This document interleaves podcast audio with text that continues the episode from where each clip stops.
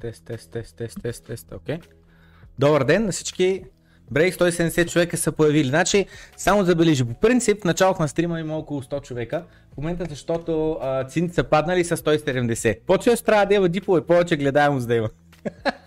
Помня между другото, че ката страна най-гледаният епизод на Доброто крипто за миналата година беше а, на 19 май, когато а, пак бяха големите каскадиращи ликвидации и паднахме някакво надолу. Та... Как се казваш този сайт бе? Нещо Glassdoor ли беше? Нещо такова? Glassdoor? А, а, абе глас нещо си. А, Bitcoin Liquidations CoinGlass, CoinGlass, CoinGlass. Значи за последните 24 часа 1 милиард рекет само. Само 1 милиард. Не е чак толкова много често казвам на фона на това, което сме виждали. Та мисълта беше, че се сетих за него, защото такова. Защото ам, а, някой, беше, някой беше пуснал в Facebook групата Пламен един ден да не направи доброто крипто и цените се сринаха и след което някой беше клоутнал негов пост от 19 май, който пак също каза Пламен един ден ден направи доброто крипто и цените се сринаха. И а, другото е, не знам да забляза да има някаква зависимост. Всеки път, когато пътувам до някъде, цените се сриват. Като отидах до Словения за рождения ден на Алеш, цените паднаха тогава бяха паднали, това беше мисля септември месец миналата година, нещо такова, бяха паднали до към 40к от 50к. И нали ти отиваш, е, биткоина, пъмпи 50к, от дъно 30к, не знам си какво и следващия момент тръгват отдолу цените и гати тъпто, нали, то, нали, как да кажа, а, да си настроение, пък то пазара, нали, такова, умира надолу. След което, а, а, значи като бях в Дубай, си спомням, че имаше краш. И то даже това е точно 19 май, а, когато е това. Не, не, в Дубай бях юни месец тогава качели. Няма че, ама някъде съм, някъде съм, защото е, отворих на кратко епизод от 19 май и съм някъде в някакъв хотел. Така. А, като бях в Корфу, в а, лятото, в Гърция, пак имаше краш. Всеки път отидели на някъде има краш. Направо е гати. Така че обещавам, обещавам, обещавам. Такова, пускам код в България ще съм известно време. Здравей, Мартин. Та в България ще съм известно време, за да няма повече крашове. Така, а, значи, първо, малко съм местия наляво надясно, защото знаете, че взех стендинг деск, ужасно доволен съм. Удобно бюро, огромно бюро и така нататък. Обаче, това, което се представяме, е, че когато стоя прав, тялото ми се опитва несъзнателно, не без мозъка ми се намесва просто мъсъл мемори, се опитва да дали да пести енергия, дали нещо друго, не знам, но застава така настрани. На единия крак, на другия крак, не знам с какво, заключвам си ам, това коляното и някакви такива неща и съм недоволен, съм притеснен, нямам никакви оплакване, но съм притеснен, че в дългосрочен план, ако това нещо го правя, може да а, имам някакви здравословни проблеми покрай тия неща. И съответно, това, което направих е, а, дето коментирахме с а, Стан Никола, един walking pad съм си взел и сега си вървя на него. Ползвам го вчера и днеска, доволен съм, получават се нещата можеш да браузваш интернет, можеш да пишеш сравнително на клавиатурата, окей, okay, но с мишката много трудно се борави. Много трудно се борави. Сега преди малко се опитам тук да наместя браузъра да е с правилната големина, нали, О май гот, човек, много трудно го оцелах, много трудно го оцелах, много трудно беше. Така че дайте ми малко а, на пътека ли си така че дайте ми малко време да, таком, да а, експериментирам и ще ви дам фидбак дали е удобно, дали е хубаво или не. Но вече днеска, вече днеска съм на 10 000 плюс крачки. Забравих колко бяха, но примерно 12-13 000 крачки. Така, сега, това е. Това е интро. Така, започваме с държането за днес. Значи, първо, за всички хора, които не са гледали този клип, без значение от кога гледат а, стрима, а, канала, от една година, от 3 месеца, от 6 месеца. Горещо препоръчвам да изгледат ето този клип, който се казва Reddit през 2017. Пишете в търсачката на канала 2017 и ви излезе ето този клип. Reddit през 2017 да се получим от историята какви бяха емоциите на върха и на дъното. Горещо ви препоръчвам да гледате този клип. Два часа е дълъг, дълъг е, пуска като го на две скорост, а да е половина скорост, колкото ви гледате по принцип и има, има много какво се от този клип, да се получим от, как да кажа, емоциите какви са били. Емоциите какви са били.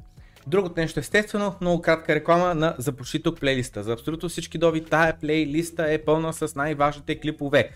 Правя клипове вече близо 2 години. Най-важните 470 от 10 000 клипа или колкото са в обета са тук в тази плейлиста, плейлиста, за да ви се спести време, за да може да get up to speed, дет се казва. Ето тук, при инвеститор, срещу спекулант, срещу трейдър. Три различни типа хора. Каква е разликата и така нататък. Така, та, горещо ви препоръчвам да изгледате тези клипове, за да се образувате. И последно нещо, защото сте чукундури и човек се опитва да ви помогне да ви доведе добро, обаче вие не разбирате, заради това се отказваме от отделният нов канал. Значи идеята беше, вътре в този канал, вместо да спамим с а, изрезките от стримовете, плюс стримовете. Тук е подкаста с Боро, тук е Доброто крипто 319, тук е Доброто крипто 318, подкаст с Натали Брюнел и така нататък.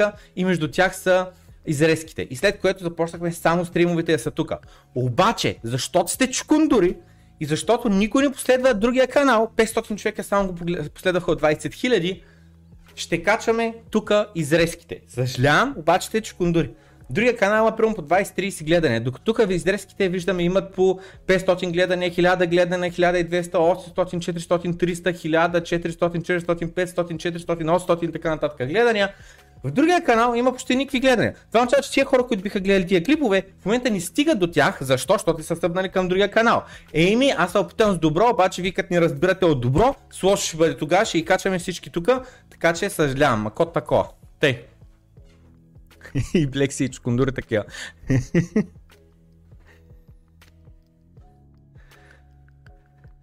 Много е странно как пастора се движи, докато ти остай, по си е така, се танцувах да си горя допълнителни калории, въобще не се опаквам така. А, така, така, така, така, така. И точно в Коров беше, когато го писах това. Аха. Миналата година, юни месец, 8 юни. Да, бе, видео се така, така, така, така, така. Добре, значи сега, дайте почваме с съдържанието. Значи сега, кита. Първо, дайте видим какво става с кита.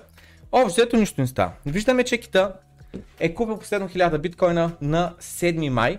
На 3 май е купил още 1000 биткоина и след което сега е проспал това падане до а, това, до 30к. Дали го е проспал, Ма няма, няма ще дали е продал, ма той някъде е продал, защото ти трябва да ги извадиш тия биткоин. Но не е вадил биткоин, не е тръгал. Значи той последно купува и тук, нали, на тия нива и е това, е това е суркване надолу, не го е купувал. Или, или го е купувал и ще издригне с едни 3, 4, 5, 10 хиляди биткоина като добави. Не знаем, защото нали, добавянията се случват след като фиатни пари бият депозирани върху борсите, което ние не го виждаме, и след като вече изтегли. Той в момента може да акумулира, но да ни сигнализира с публичните данни от, а, това, от а, блокчейна. И заради това ще изчакаме, може би след седмица, след 10 дена ще изригне, може би още утре, може би още днеска, да изригне с някакъв депозит голям на сумата си биткоин на неговия адрес, а може и, а може и абсолютно да ни такова, да нищо да ни прави. Дайте да рефрешнем страницата. Айде бе, Коста, тук. Да, нищо няма, просто нищо няма, но ще видим, ще Но всеки ще не е продал, защото не виждаме, че няма такова. Кита се оказа, че ползва е такава флашка, казва се Ledger Nano S, моята така Ledger Nano X, но няма значение, ето е моята флашка. Ето тук, даже преди малко саймвах и някакви транзакции, заради това в момента е включена. Така че горещо препоръчвам да купите една такава флашка. Това се нарича оръжието на биткоинерите. Може да се използва като чук, ето така, да, да чукате с него, ако разбирате. Може да се използва като меч, така като вдигнете нагоре, става като меч. Е така, лайтсейбър. И може да се използва като нинджаго, а не е такова, как се каже това, как се каже? Пипируда ли? Как се каже уни ножката, такава, дете така въртиш? Пипирутка ли беше? Нещо такова. Тъй, както и де.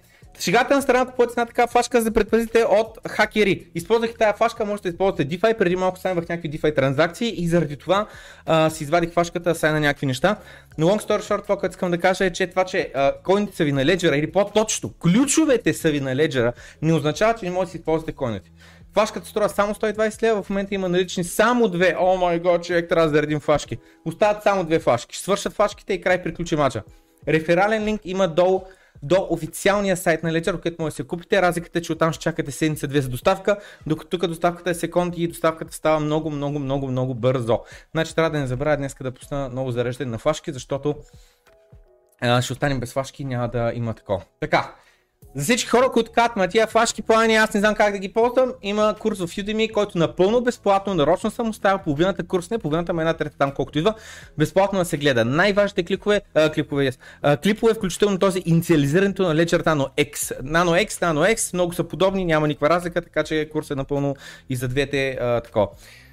Та, а, как да кажа, а, гледате тези а, клипове, ако ви хареса това, което видите, доплащате си и гледате целият курс. Ако не искате да доплащате, няма никакви проблеми, гледайте какво не което е безплатно, ще ви е от голяма полза. И не на последно място, стоманите плочи. плочи а, чух от кита, че а, си държи неговите правили ключове а, на ето такава плоча.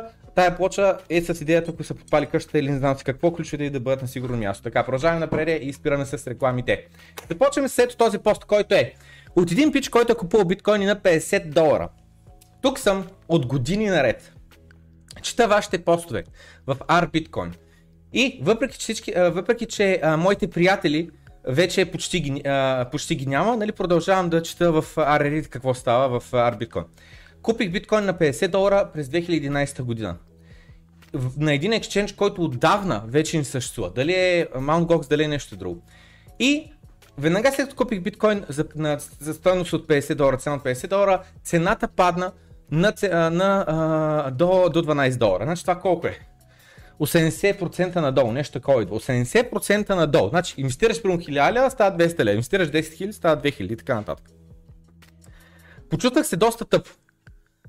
И а, не исках да приема това, което а, се случи и съответно си обещах на себе си, че няма да поддам, докато не стигне биткоина цена, която е абсурдно висока. Нещо от рода на хиляда пъти по-висока цена. И ето, 50 000 цена дойде. Обаче не исках да продам. Харесвам, обичам това пътуване твърде много. Значи, искам да спомена следното нещо. Много е важно на човек за какво му трябват пари и какво би направил с парите. Нали знаете, има една приказка, парите променят човек. Има една друга приказка, Парите не променят човека, ами повече го правят такъв какъвто е. Да, някои хора с пари се променят. Те вече не са себе си, те не са тези, които са били преди време. Но реално те винаги са си били такива, чисто и просто не са имали парите, за да се почувстват независими, за да правят това, което те реално са искали да правят. Това, че ти се държиш по определен начин, просто защото нямаш свободата да се държиш по друг начин, не означава, че ти си това, което се държиш, когато нямаш свободата. Просто означава, че имаш окови, имаш нещо, което те задържа. Когато ти окови ги няма, тогава показваш истинското си аз. И този човек, забележете, без значение колко е инвестирал, 1000 долара, 5000 долара, 50 долара, 100 долара, 500 долара, 10 000, 100 000, когато цената е била 50 долара, на 1000x, значи ако е инвестирал 1000 долара, той има 1 милион. Ако е инвестирал 5000, той има колкото идва там, 5 милиона. Ако е инвестирал само 50 долара, сега има 50 хиляди. 1000 екс е направил. И казва не продавам. Защото му трябват парите. Няма незадоволена нужда, която се задоволява с пари. Когато човек има доход, а за да имаш доход трябва да си на обществото, за да ти плаща за твоя доход, та когато човек има доход и си вади пари, не е нужно да си пипа инвестициите, които може да са му нужни от полза в момента, в който той вече спре да работи. Нали? Примерно, представете си пенсионното. Нали? В момента всички заделяме някакви пари там, на сила реално, аз прямо не искам, но на сила заделям някакви пари за пенсионно. Аз не искам и нямам доверие на държавата, че ще ми изплати, но аз ги заделям. И представете си, че имахме достъп до тези пари. Бихте ли ги харчили? Бихте ли харчили вашето пенсионно осигуряване днес? Някои биха казали да, други биха казали, о, не, не би го пипал, твърде голям риска. Ми този човек, примерно, как гледа на биткоин? Това е моето пенсион. Как ще го пипам? За какво да го пипам? То ще ми трябва по-нататък, като се пенсионирам. Днес, като аз се работя, като си имам доход, така нататък, няма да го пипам. Осъзнавам днес, той казва, че моята налудничева цел реално е била твърде ниска, само 1000x. Моят поглед над биткоин е бил твърде малък. Сега искам 10 000 X return. И когато този, дойде този ден, отново ще посна тук в този съб, съпредит, в лицата на Zero коинерите, които са тук през 2022 година И когато ми се предлага биткоин на голямо а, намаление, те отказват да го закупят. Вие никога няма да купите. Нямате визията. Не си представяте по правилен начин бъдещето. Или пък стамина. Стамина и издържливост. Защото в момента се иска си много издържив. Нито да ни продадеш, ако си купил на по-високо, нито пък за да купиш, когато нали все още не си купил. За да може да купите биткоин да го държите. Така че, нали, майната ви, отивайте си си там, еди си какво. А, карате R биткоин са предита, чисто и просто да изглежда зле. Отново ще се видим, когато биткоин удари 500к. И тогава ще имам няколко думи да ви кажа.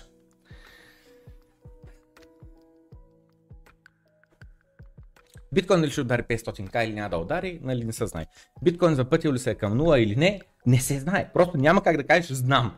Няма как да кажеш. Как знаеш? Как? Имаш машина на времето и отиди в бъдещето и видя, или пък по принцип си от бъдещето и дойде в миналото и да това знаеш ли? Нали? Как, как можеш да знаеш? Не знаеш, не знаеш, никой не знае. Ей, това нещо ми хареса. Vision and Stamina. Vision and Stamina се иска за биткоин. Vision, за да можеш да представиш един свят, който е изцяло на биткоин стандарт и стамина, издържливост, която е, как да кажа, нали, стамина е, който играе видеоигри знае какво е стамина, един енергиен бар, който се смалява. Като тръгва да бягаш вътре в играта и почва да ти се намаля стамината и в един момент героят ти вече трябва да спре, е, така да подиша малко и тогава вече може да продължи. Нали? Примерно днес, ай дайте видим дали ще успея да издържа до края на стрима, да вървя на пътека, на пътеката без съм се спрял. Така, та Vision and се иска за биткоин. Това е. Както и за други криптовалути, но в момента нали, ще използвам думата биткоин, вие да която искате там криптовалута. Така, въпреки че за мен крипто, другите криптовалути и биткоин са две различни неща, но това е друг въпрос. Така. I'm not selling. Нямам намерение да продавам. Не просто защото не искам, но буквално защото би ми отнело часове да си изкопая биткоина от cold storage и просто човек мързима да го прави. Така представете си вашата фашка, примерно е тук, за да не я загубите, не знам си какво, прямо, или за да няма шанс да ви хакнат, сте я а, нулирали. В смисъл, че сте махнали това ключа от тук, написали сте си пина три пъти грешно и тя е изтрита. И сега, за да може да се стигнете тук до биткоините, трябва да вземете една такава плоча, която се продава на нашия сайт cryptotenska.com. Да трябва да отидете, да вземете една такава а, плоча, да прочетете думите, да ги въведете в това, о май год, човек, човек, човек, човек, той половин ден работа, само и само за да мога да продам. И ето тук много кеф е този коментар.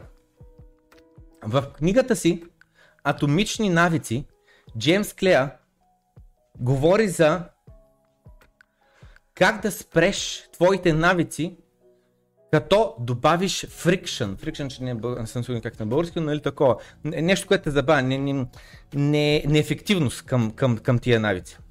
Ако примерно забележиш, че гледаш твърде много телевизия, или пък скроваш е така TikTok, Instagram, Facebook, постоянно скроваш, скроваш, скроваш и усещаш как това ти гълда много време, но не можеш да спреш. Абе, знаеш, знаеш, че е вредно, знаеш, че е вредно, знаеш, че е грешно, знаеш, че губи времето, обаче просто не можеш да спреш. Тогава, това, което трябва да направиш чисто и просто всеки път, когато гледаш телевизия, като спреш да гледаш, ставаш, отиваш до телевизора, вадиш, захранваш кабел от него и вадиш го и от това, и от а, щепсела. Или пък, когато спреш да стъкаш телефона, отиваш съседната стая, отиваш в кухнята и оставаш някъде, скриваш телефона. И така, когато добавиш допълнителна работа, която трябва да свършиш, за да си подновиш навика, има по-малък шанс да се върнеш към навика ти. Мисля, че е много добър съвет това, което що прочитахме. Зверски добър съвет е. Дано да го оценявате. Невероятна идея, според мен, за да си спираш вредните навици. Невероятна идея. Ей така, да създадеш допълнителни условия, по които просто кажеш, от човек мърдил. Защото просто леснотата, леснотата на натискам power бутона и тън, изда ми нещо на екрана, те кара ето instant допамин, дето нали на момент, е, точно нали това, дето TikTok и не знам как скроме, като скроме, като скроме, що скроме толкова бързо и толкова лесно. Ами, що те лесно и просто следващо, следващо, следващо, искам да видя, искам да видя, искам да видя, искам да видя. Ако трябваше, примерно, ти изгледаха рекламки на всеки три поста, ако ти изгледаше някоя реклама, де трябва да изчакаш 10-15 секунди, да натискаш с бутона, изведнъж вече тази апликация на момента ще спреш да я ползваш, нали? Инста допинаме, допамина, постоянно когато таковаш, това е което придържа пристрастен към скроването.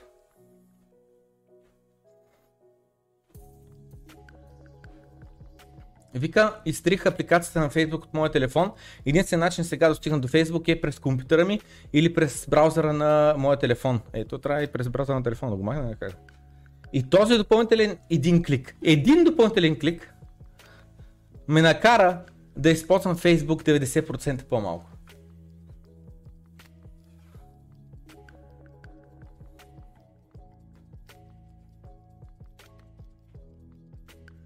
Януари месец слушах един пич, дет ми каза, песя, мисля, че не е лоша идея да си продадеш биткоините и да купиш ауткоини. И така ще изкараш повече пари, когато цикъла започва да вдига цената на биткоина и нали, вдига цената на аутовете. Еми, пичове, знаете какво стана с аутовете?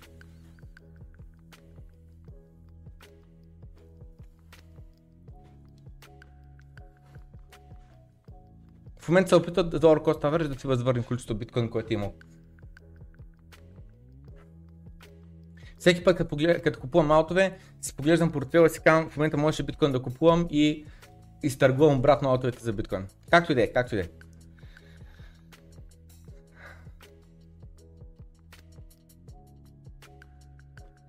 Да видиш как цената пада е нещо, което те, как да кажа, затвърдява като инвеститор. В момента 1 милион долара ми е паднал портфолиото в акции. Но съм чил, спокоен съм. Защото знам, че рано или късно пазарите пак ще тръгнат нагоре. Също и с крипто. Просто успокойте. Няма утре да се пенсионирате спокойно.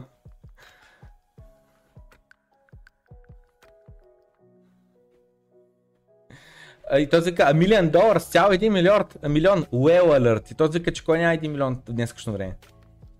Между другото, шегата е страна на щатите, който е купувал а, имоти, примерно си купил една къща преди 5 години, преди 10 години, преди 15 години, което знам. Ти като си на 20 години, преди 15 години си бил на 5 години. Като си на 30 години, преди 15 години си бил на 15 години. Нали? Как да си купувал къщи? Ама не всички са на 20 години, не всички са на 30 години. Има хора на 40, има хора на 50, има хора на 60 и те са инвеститори. Не само 20 годишните и 30 годишните с револют и 500 лева в портфолиото са инвеститори. Има хора, които са на по 40, на по 50, на по 60 и да, всичките тия, не всичките, но много от тях, в щатите говоря, имат над 1 милион портфолио. Network, network, не че портфолио, от които част е 401k, част е в имот, а, който са го взели с ипотека и в обета ипотеката буквално е нищожна да входа, доколко са го взели 2-3% фикс рейт и а, имота му се вдигна вече цената по 2, по 3, по 4, по 5, нали? Ипотеката, която се плащат, просто е нищо на фона на цената на имота. Та, тия хора, те имат и огромно портфолио в вид на, на стокс, нали сега не говорят за крипто, но в, в, в, в, в вид на, на стокс. Та, наистина в Штатите, кой няма милион днес късно време? Парите просто загубиха стоеността.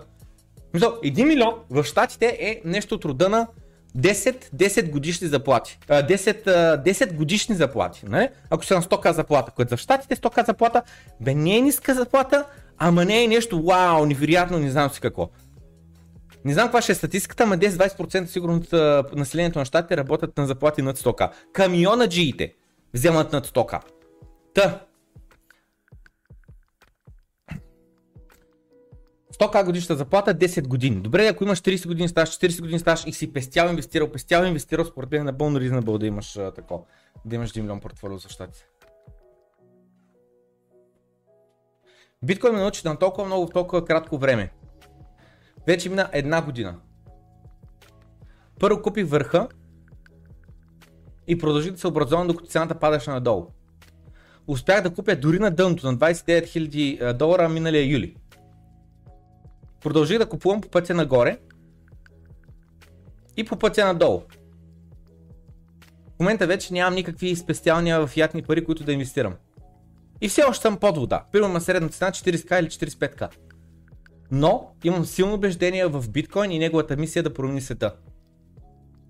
Начинът по който аз гледам на ситуацията е като едно образование. Най-добрите и най- ценните неща в живота се очаква да са трудни. Защото как може да е най-доброто и най-ценното и е много лесно, брат. Всеки може да го има. То е много ценно, но всеки може да го има. Нали? Нали? То е най-доброто в света, по-добро няма. И е супер лесно. Ще му дам награда, то се слушава с награда.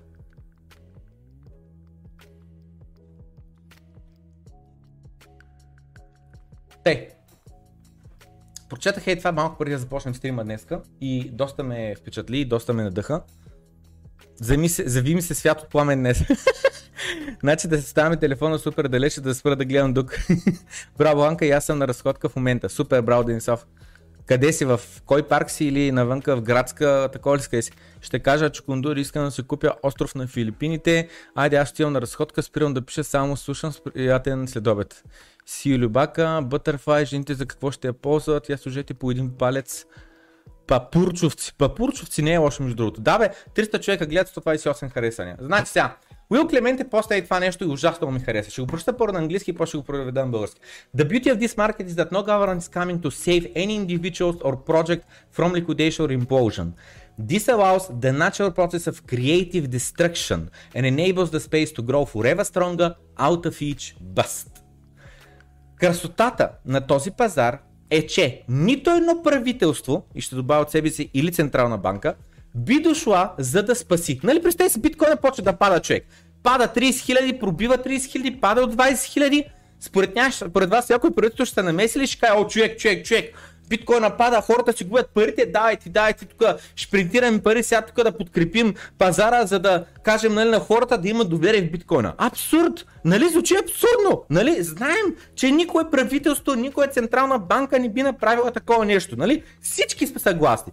0% шанс ЕЦБ или Штати, или Япония, или Китай да направят нещо такова. В същото време обаче какво става 2008 година, бе хора? Какво става 2008 година? Какво става? Принтират са милиарди, за да се спаси економиката, за да ни фалирала тази компания, за да ни фалирала нас компания. Какви са първите думи Сатоши Накамото Message in Genesis Block? The Times 03 January 2009 Cancer on the brink of second bailout for banks. Това е буквално първото съобщение, първите думи записани по блокчейна на биткоини са в първия блок. В момента в който Сатоши Камото създава биткоин и го пуска свободно за ползване от целия свят, всеки е можел да купае биткоин тогава на лаптопа си. Всеки е можел да изкопае 50 биткоина е така за 10 минути без никакви проблеми. Всеки. Това, че хората не е стигнал до тях информацията и така нататък, никой не е виновен. Никой не е виновен. Напълно справедливо са разпределени биткоините по хората, които са и купали и загубили, по хората, които са и купали и веднага продали, по хората, които са и купали и държали до 5x и продали, и до хората, които са купали и държали до ден днешен в момента са нали, милионери, защото са изкупали 50 биткоина преди не знам с колко време. Да, какво пише в Genesis блок? Че Централната банка ще принтира пари, за да спаси банките да ни фалират. А как може една банка да фалира? Защото е инсолвент защото няма парите, които уж те дължат, защото са ги дали или за кофти заеми, или са ги инвестирали в неща, които се сриват. И те не рискуват нищо, защото не инвестират собствените си пари. С Fractional Reserve Banking буквално ти се даваш пари от небето, от нищото. Та красотата на този пазар е, че нито едно правителство няма да се намеси, за да спаси парите на индивидите, моите пари, които аз съм инвестирал в крипто, никой няма спаси, ако криптото отиде към нула. Никой, никой централна банка, никой правителство няма да се застъпи за хората като мен. Нито пък за определени проекции, нали? Днес ще имаме голям сегмент на тема Тера Луна. Никой няма да се намеси, дайте спаси луната, тук е такова пада луната, човек UST-те пегна, какво да правим? Никой. Заради ликвидация или пък пълна имплозия. Пълна имплозия означава да умре проекта, да умре. Което позволява за натуралният процес Чакай само секунда, че не мога да сетя Creative Destruction, как го бях такова. Конструктивно разрушаване. Конструктивно разрушаване, което дава възможността на това пространство, криптопространство да расте все по-здраво след всеки един такъв а, а, цикъл на изгърмяване, където нали, с други мечи пазар го разберете. Та, Вдъхновен тия думи на Клементе написах следното нещо, ще го прочета набързо и продължаваме напред. Красотата на крипто е в това, че никой правителство или централна банка не се намесва, за да спаси инвеститорите или определени проекти от ликвидация или пълен срив. Това дава възможност за конструктивно разрушаване. Всяко падение, тези, които оцелеят и се вдигнат отново на крака, са по-силни от всякога. Днес 10.05.2022 година. В крипто имаше поредното падение. Сложни механизми, обвързващи цялата екосистема, имаха домино ефект, който свали краля на колене от 69 000 долара от time high на 30 000 долара. Дали това беше дънто и краля започва своето изкачване нагоре? Само хората с кристална топка купили от всичко по един лев знаят. Аз не знам, нямам кристална топка. Но това, което знам е, че ако биткоин и други криптопроекти оцереят, през следващия си възход ще са по-силни от всякога. Биткоин през 2011 година се срива до 12 долара. Биткоин през 2013 година се срива до 80 долара. Биткоин през 2014 година се срива до 200 долара. Биткоин през 2018 година се срива до 3200 долара. Биткоин през 2020 се срива до 3800 долара. Биткоин през 2021 се срива до 28 000 долара. Биткоин през 2022 година се срина до 30 000 долара. Всеки срив той се завръща по-силен от всякога, против очакванията на 99% от населението на планетата, против желанието на корумпираните правителства и централни банки. Да живее краля, защото без него криптоиндустрията ще умре. А с нея и последната надежда за справедлива финансова система, докато сме живи.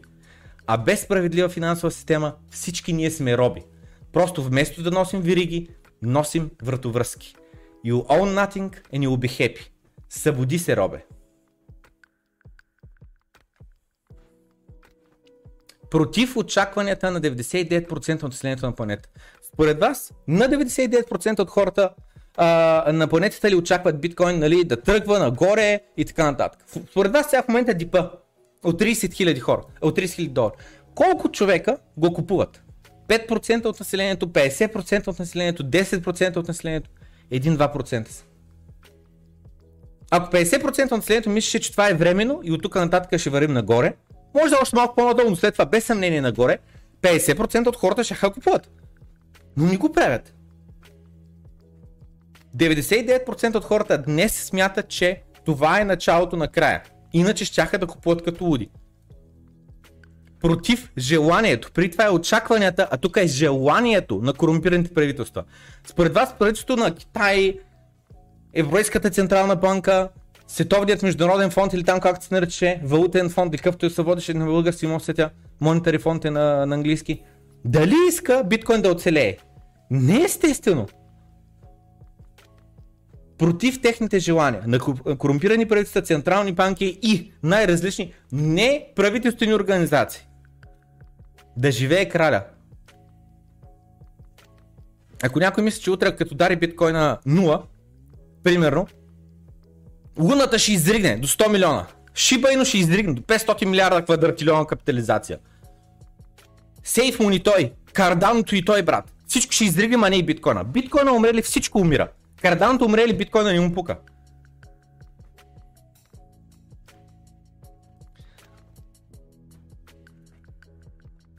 Инстаграм. Който не ползва Фейсбук, може да последва нашата Instagram страница, казва се Пламен Андонов Крипто и в нея постваме TikTok стайл кратки видеа. Между другото се сещам, искам да ми много бързо през Facebook групата. Линка е долу в описанието и до Instagram и до Facebook групата. Много бързо искам да мина през Facebook групата, защото имаш няколко доста забавни а, а, а, поста от днеска. При това минавам през чата много бързо. Е, как бе правителството на Ел Салвадор купува биткоин и спира падането на биткоин? Прав си, прав си, съгласен съм, така е. Това, което не ти фалира, ни прави по-богати. Точно така. В парка. Добре, сега. Първо. Положителен APR в Anchor за тегляне на кредит. Буквално ти плаща да вземаш кредит в UST.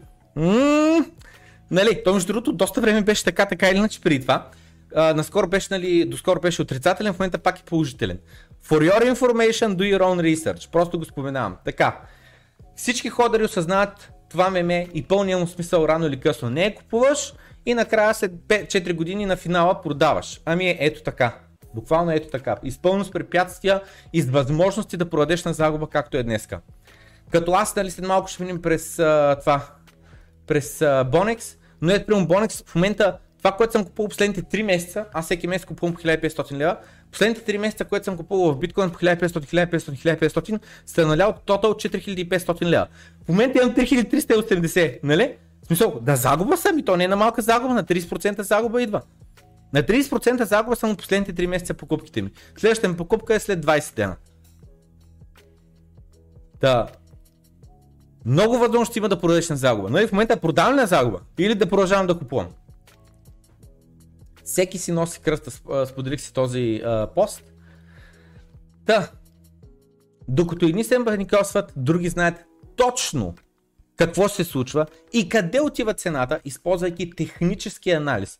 И виждаме в момента това е един много стати... стандартен стратозавър, се нарича това животно, това е стратозавърски патърн. Виждаме ето това тук е било опашката, това е целият меч пазар, той е в опашката, имаме тук хълбицата и след което вече идва време за неки това и брадата. И в момента сме тук на сапорт на тялото му, така че напълно нормални неща са това. Днес вече е криптомилиардер но преди 9 години си продава апартамента и налива всичко в биткоин. След което цената на биткоин пада с 70%. Страхотна история на Сизи, сега ще изгледаме набързо. Искам само да спомена, че тук Кирил Петков е един от тия хора, които обичат да се изкарват жертва. Нали и той почна от нулата с апартамент за 1 милион лева. А, долара там, няма значение. Та, идеята е, нали, човека не е почнал от нула. Що не е почнал от нула? Защото има 1 милион долара. И аз му казах следното нещо. И аз започнах от нулата. С 10 000 заплата в Англия. Сега 10 000, 5 000, 15 000, няма значение. Примерна сума съм сложил, защото в Англия наистина има заплати по 10 000. 10 000, когато аз отидах, паунда беше 2,7. Нали? Ако се на заплата а, 4 бона, ти имаш на заплата 4000 паунда, ти имаш а, а, месечна, ти имаш а, на 10 000 лева а, месечна заплата. Нали? Ти аз започнах от нулата с 10 000 заплата. Нали? Лесно някой да ми каже, плане, ти не си почнал от нулата, защото си имал 10 000 заплата. Да бе, ма ти знаеш как съм стигнал до тия 10 000 заплата. Ти що нямаш 10 000 заплата? Нали? Що, що, що работиш на по-малко пари? Лут ли си? Смени се работодателя, отиди някъде, де ще дава 10 бона. И следващия момент се оказа, че никой няма ти даде 10 бона. Защото много трудно се дават големи заплати. Много трудно. Трябва наистина служителят ти да ги заслужава, трябва наистина компанията да вади кинти, за да може да си позволяват такива заплати. Нали? В момента и в България има заплати. Нали? Тя, аз преди 7 години, 8 там, колкото беше зрена за чужбина. Та, в момента и в България могат да се вземат заплати по 10 бона. Той тогава беше, ама беше ужасно, ужасно трудно. В момента не, доста по-лесно е. Защо по-лесно е? Не един а, 10 000 човека, ами един примерно да на 500 човека в IT индустрията казвам, ако не и повече, могат да вземат а, заплата по 10 бона. Но трябва да си учил много, трябва да си бачкал много, трябва да си еди си какво много. Та и аз започнах от нулата, в кавички, с 10 лева заплата в Англия. Обаче предната минула беше 3000 заплата в София. Предната минула, нали започвам от нулата, предната минула беше 800 лева заплата във Варна. Предната минула е, че съм живял по селата. Всеки избира коя нула се брои за нула. Нали? Къде ми е на мен нулата? Че от село съм тръгнал ли? Че от Варна съм тръгнал ли? Че от София съм тръгнал ли? Че от Англия съм тръгнал ли? Къде ми е нулата? Твоята нула къде е днес? Не се ли чувстваш привилегирован да можеш да броиш това за нула? Като имаш покрив над главата си, нови дрехи на гърба си. И ето виждам го човек, сега отварям просто тук някаква профилна. Е, очаквах да има някакви други снимки, за жалост нещо не ми излиза. Но мислята ми беше, че е, нищо не ми излиза. Надях се някакви групови снимки и нещо такова, нали, с някакви приятели. Нали, щом човек има пари за заведение, има пари за екскурсии, има пари за а, храна от магазина, има пари за не знам си какво. Значи, това ли ти е нулата? Ми нулата не е толкова зле. Нали? Има хора, дето, представете си хората в Африка, представете си хората от супер убити държави, защото аз специално нареждам България, че е убита държава, защото имаме език, който го говорят само 6 милиона човека. 6 милиона нищо не, аз съм много предсакан. Реално, бях говорил испански език, като натурален език, или италиански език, или не знам си какво, щях в пъти по-добре съм, колкото български език. Защото в момента английския трябва да го уча, а не по дефолт да го знам, защото нали съм се родил с а, английски език. Да всичко друго, всичко, всичко живота, включително езика от рода английски език, трябва да го научиш, трябва да положиш усилия. Нищо не ти е от порождение дадено. Та, Твоята нула къде е днес? Не се ли чувстваш привилегирован да можеш да се бориш за твоята нула, като имаш покрив над главата и нови дрехи на гърба си? Купува ли си дрехи втора употреба? Аз съм години наред. Поне две години, може би повече, аз носех само дрехи втора употреба. на килограм помня бяха нещо труда на 2 и нещо лева килограма. Абсолютно нищо не струваха. 2 и нещо лева килограма. Сега нали 2 лева и нещо така бяха примерно, дявам 5-10 лева днес, това е друг въпрос. Помня като се вдигнаха дрехите втора употреба, като станаха примерно 5-10 лева. То пак завише от а, магазините втора употреба. Бях научил магазините втора употреба в Варна. Бях научил магазините втора употреба в София. Знам на тандем ли, как се казва това, само секунда. Отварям мапс, отварям картата, нарочно, нарочно, отделям време на тия неща да се знае следното нещо. Живота не е лесен, няма нищо срамно. В това нещо човек да, да е тръгнал от нулата, да се е борил с живота и така нататък. Само за мен да не объркам буливарда. Къде ще се пара? Тодор Александров, където е това? Александър Тамбулис, Тодор Александров. Та на един от тия двата булеварда, ей тук някъде мисля, че се пада, имаше един голям магазин втора употреба. Само секунда дава точно този булевард. И при е тук, нали, сега от тази страна, нещо такова, сега няма мога го целя нали, място, но въпросът е, че един от тия магазини, един от тия места имаше ето тук, ето по този булевард, може да е по-горен, сега не знам, че са двата са успоредни и си приличат. Та ето тук отляво имаше един огромен магазин, втора употреба. Ако го видиш със сетя, обаче не го виждам. Както и да е. е. Пък и то това е София от преди 8 години, сега вече нали, може по съвсем друг начин да изгледат нещата, но ето тук имаше един огромен магазин втора употреба. И каква ми е мисълта, нали? Новата дреха в магазина струва 30 лева. Втората употреба дреха в а, магазина втора употреба струва 2-3 лева. Да си тръгнал от там, да си минал през това нещо, няма абсолютно нищо срамно. В какво финансово положение си, няма нищо срамно. Какво правиш по въпроса, е това е нещо, което може да е срамно. Ако се чувстваш комфортно, пак не е нищо срамно. Ти се чувстваш комфортно, така ти хареса, така искаш. Примерно има хора, които си казват, аз повече не искам, защото примерно се познавам, че не мога да се контролирам и примерно стана еди какъв човек и така нататък. Заради това прощавам си стоя ниско. Няма нищо лошо. Хора с различни, как да кажа, различни е, е, състояния са ми удобни, различни цели имат живота и така нататък. Да купува ли си дрехи втора употреба? Дай, ще пусна, ще пусна нарочна анкета. Пускам сега в момента анкета, която е следната. Носи ли ли сте дрехи втора употреба? Но, а, но говоря по-дълго време. Поне една година, а не да, носил съм веднъж една тениска или веднъж еди си какво. Да и не. Това е анкетата, пускаме. Аз съм и нарочно го казвам публично в стрима, казвам го като пример, и така нататък. Хранил ли се само с кремверши и пастет? Аз съм месеци наред. Вземи пример от Сизи Binance. Не се изкарва и жертва. Защото за мен това е жертва да кажеш. Ма той има 1 милион апартамент, на него му е лесно. На мен е много по-трудно, защото аз нямам апартамент за 1 милион да тръгна от там. Ма, чакай малко. Знаеш ли му историята как е стигнал до този апартамент за 1 милион? Да кажем, че го не е следил. Да кажем, че го не е следил. Добре. Знаеш ли родителите му как стигнали до там, че да имат апартамент за 1 милион, кой да може да го оставят на детето си? Другата е в историята, той се говори за покер. Дай да започнем с историята много набързо, ще превеждам в uh, движение, няма да е тако. Hey. Не чувам нищо, само за мен да вържа шалките, неща са развързали.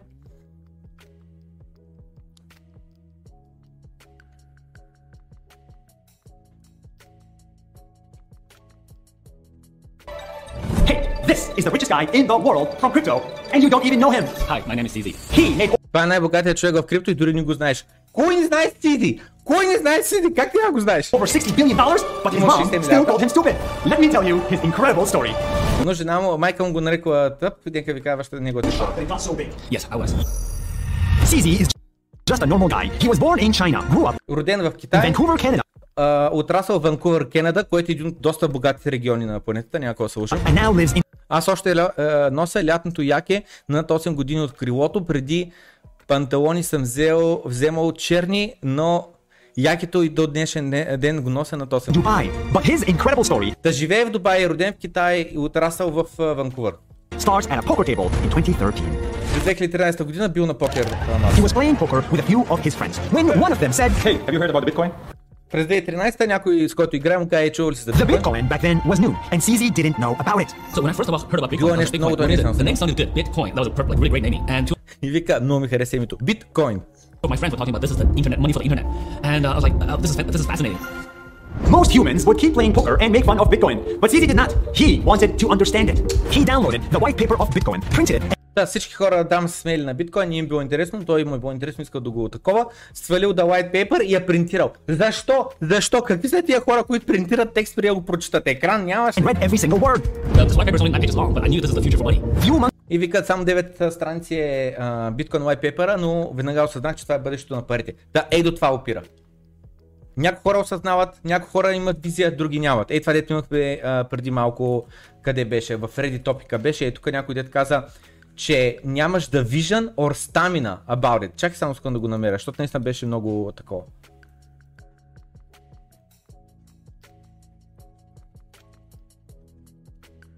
Ето го. You don't have the vision or stamina to not only acquire Bitcoin, but to keep your Bitcoin. Months later, he became convinced. I became convinced that cryptocurrency is going to be the future and it's going to stay. When I first used like email, um, you know, I knew that it was going to stay. It was so much easier when you first use social media. И съответно казва, нали, като видях биткоин, за мен беше толкова очевидно, че това е бъдещето. Също като за първи път, като използвах имейл, беше за мен очевидно това е бъдещето, защото е толкова по-лесно, отколкото стандартния а.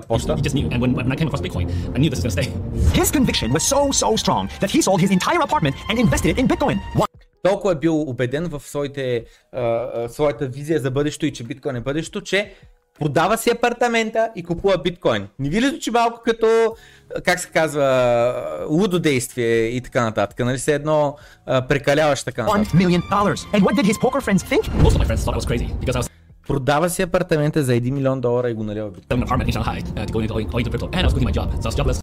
Напуснал си е работа, продал си апартамента и налива всичко в крипто и приятелите му викат ти си луд, защото е без работа, защото се е напуснал работа и а, е без апартамент, съответно и бездомен са бъде.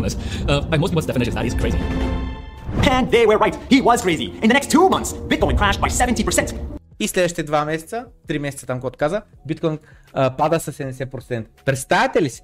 С 70% пада биткоин, след като налива 1 милион долара. And he lost $700,000. И губиш 700 хиляди долара. О май гот, чек, не знам физическа болка, не знам това, ако не е определено това е физическа болка, какво е. Even his own mother told him he was a stupid kid for wasting so much money. Uh, so my mom's like, you stupid kid, and um, how, how, like, why couldn't you be like other people, get a you know, nice job in a corporate? Bitcoin, cryptocurrencies back in 2013, 2014, for me, was one of those really unique opportunities where it was early stage. Only И съответно, нали, майка му казва, си а, едно тъпо дете, как можеш да загубиш толкова много пари и така нататък. Обаче само забележете, човек се е визионер, визионер бе. Вижда нещата както са днес и правилно се ги представя в бъдеще. И той казва, днеска биткоин е нещо малко, но бъдеще ще бъде нещо голямо. И си казах, няма да го пропусна. Това е възможност на живота ми. Някои хора имат топки, някои хора имат визия, някои хора имат стамина и издържливост. Други хора хленчат. Пламине, защо биткоина падна, бе? Защо до 30 хиляди загуби си парите, пламине, какво да прави? Ми, що инвестира, бе? Чкундур. Що инвестира, бе? Трябва ли ти тия пари сега, днеска, веднага? Не, еми тогава ги дръж. Ако ти трябва сега днеска веднага, защо инвестира и последният лев? Защо? Защото нямаш дисциплина. Защото не знаеш какво е да си инвеститор. Защото не знаеш какво е да си носиш кръста. Защото си свикнал да имаш родители, които да се грижат за теб. Все още не знаеш какво е то да си отговорен. Не е лесно. Трябва човек да се научи да си носи кръста този живот. Не е лесно. Не е лесно да пораснеш и вместо да си 30-40 годишно дете, което все още обвинява другите от рода на, с извинение, сега не че чак е такава ситуацията, ама като Кирил, нали, почна от нулата с 1 милион. Ми ти почти от твоята нула, бе. Всеки си има различна нула. Всеки си има различна нула. Но много хора започват от 1 милион, толкова са им дали родителите и остават на улицата.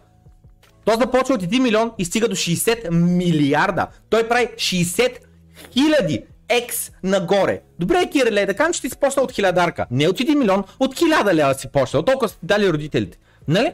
1000 лева по 60 хиляди са 60 милиона. Ай ти не ставай като си Binance с а, 60 милиарда портфолио, остани с 60 милиона и пак ще говорим.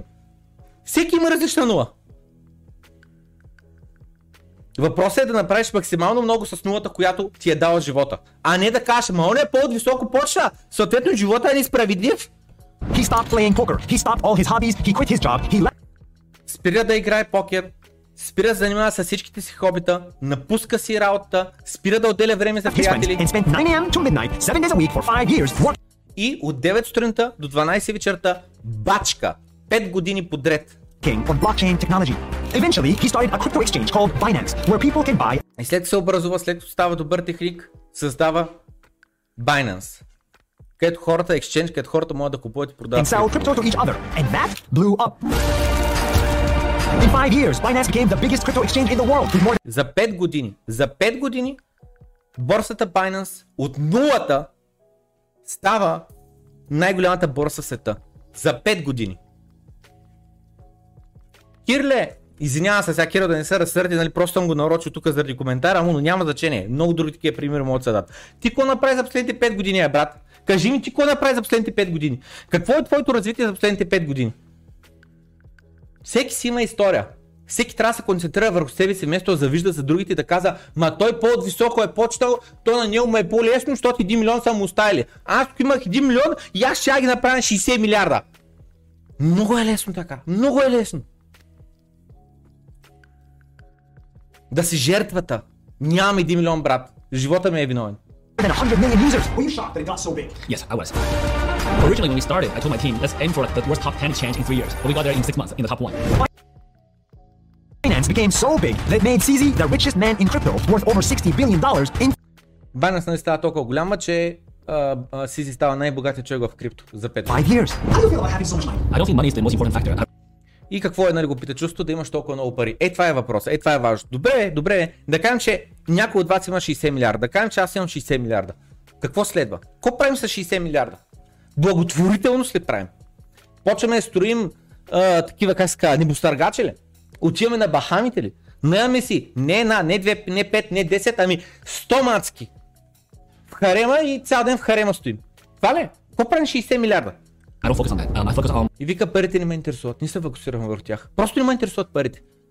Е, това е. Да се стигне този майндсет, в който парите нямат значение. В който всичките ти нужди, обвързани с пари, които могат да задоволят от пари, биват заситени. Много е важно да се удари този момент. Много е важно. В него момент вече се чувстваш богат. Не е богат този, който има много, а този, на който нищо не му, няма нещо, което да му не достига. Защото има хора, които имат много и пак не им стига. Пак не им стига, пак са недоволни от живота. Пак се чувстват бедни, въпреки че са богати.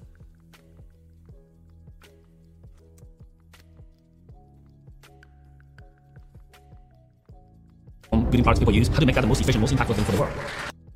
И той вика, това, което ме, ме интересува е работата. Как да направя най-добрия продукт, как да направя нещо, което хората най-много да използват. This story is not about crypto and it's not about making money. In fact, CZ doesn't care about money. Тази история не е за крипто и не е за пари. Защото Сизи не му пука за парите. Има достатъчно да не трябва да работи до края на живота си, децата му да не трябва да работят до края на живота си, техните деца да не трябва да, играят, да работят до края на живота си. И въпреки това продължава да бачка. Защото ли се сещаш, като имаш 60 милиарда, наистина днес ти можеш да пенсионираш. 60 милиарда, дайте много бърза калкулация. Много бърза калкулация. Колко пари можеш да изхарчиш на един, за един ден, за да чувстваш много добре? Да кажем 100 хиляди. 100 хиляди достатъчно ли са според вас? 100 хиляди. 100 хиляди на ден. Според мен това са предостатъчно пари. Умножено по 30 на месец, значи това са хиляди, 3 милиона. Трябва ти 3 милиона на ден, на месец. 3 милиона на месец. Умножавам го това по 12 месеца да получим колко е за една година. Това са 360 милиона или 36 милиона? 36 милиона. Това са 36 милиона за една година. Си в момента на колко години? На 40 години да речем те. Колко години да живее този човек? До 100 години да живее. Значи умножавам го по още 60. 360 милиона по 60. 2 милиарда, 160 милиона му трябва. За да може той да живее като цар, като харчи по 100 хиляди на ден. На Малдивите, най-скъпия хотел е на Малдивите, най-скъпите там такова, а, как се казва, такива каштурки, струват 100 хиляди на седмица. Знам, защото съм го гледал, защото съм го проверял. 100 хиляди на седмица, не на ден. Така че да, с 100 на ден, можеш да имаш 10 мацки с тебе и да живееш на Малдивите до края на живота си. И му трябва 2 милиарда. То си има 60. И ти тия 2 милиарда нали сещаш, че няма ги харчиш на един ден, съответно, като харчиш по 100к, по 100к, по 100к на ден, останалите да ги инвестираш нещо и те да работят за теб. Я в дивидендни акции, я в нещо друго се възползваш от инфлацията, растеша на това, на активите. Има начини как тия 2 милиарда реално никога да ни свършат. Просто да живееш от дивиденти. Нали? И сега въпросът е следния. Тос чукундур, тос китаец, жълтурко с дръпните очи, Що продължава да бачка, бе? Що продължава да бачка, като може всеки ден на Малдивите с 10 мацки? Защо? Ами, Защото не го прави заради парите, бе. Всеки докато няма и прави само заради парите неща и е свикнал така и си мисля, че всеки само за парите го интересуват и нищо друго. No И вика, виж му дрехите, той вика priceless, безценно. Ей, това е, ето е. Keep calm and hodl. Това е, това е. Що продавам тениски? Що продавам тениски? За да печеля по 5 лева на тениска ли? Заради това ли продавам тениски? В Англия, в момента, ако потърсиш работа, като контракта, за фронтен дев, за full stack дев, за backend дев, за tech lead, за lead дев, по 300, по 400, по 500, по 600, по 700 паунда дават на ден. Такива са надниците. Средно да кажем 500 паунда на ден. След отдръжки, след финансово, какво ти остават около 400? 400 паунда. В левове това са близо 1000 лева. На ден. И след това продавам тенски за 5 лева печалба. Заради това ли го правя? Заради 5 лева печалба. Ето го сайт с тенските, може да си купите тенска от криптотенска.com. Та защо? Защо? Заради 5 лева печалба. Нямаше в България сайт за крипто мърч. Нямаше сайт, в който можеш да си купиш стотиците дизайни, които вече сме добавили с всяки криптотенски. Заради това създаваш стойност. На първо място е приоритет и е да създаваш стойност. Парите са без значение. В един момент, Fancy в който goals. стигнеш, който си заситил твоите нужди, които с пари се купуват.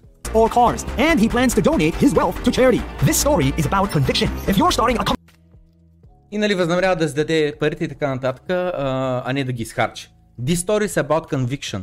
Имаш ли conviction? Какво си убеден? Какво е важно за теб? Какво е нещото, за което нищо няма те разколебае и ще продължиш да го правиш и денем и нощем без значение и външни фактори career, и така нататък. conviction that it will work, even when your mom thinks what you're doing is stupid. Трябва да имаш убеждение да правиш нещо, да си убеден в него, дори когато други ти казват, чукундур, много стъп, загуби всичките пари.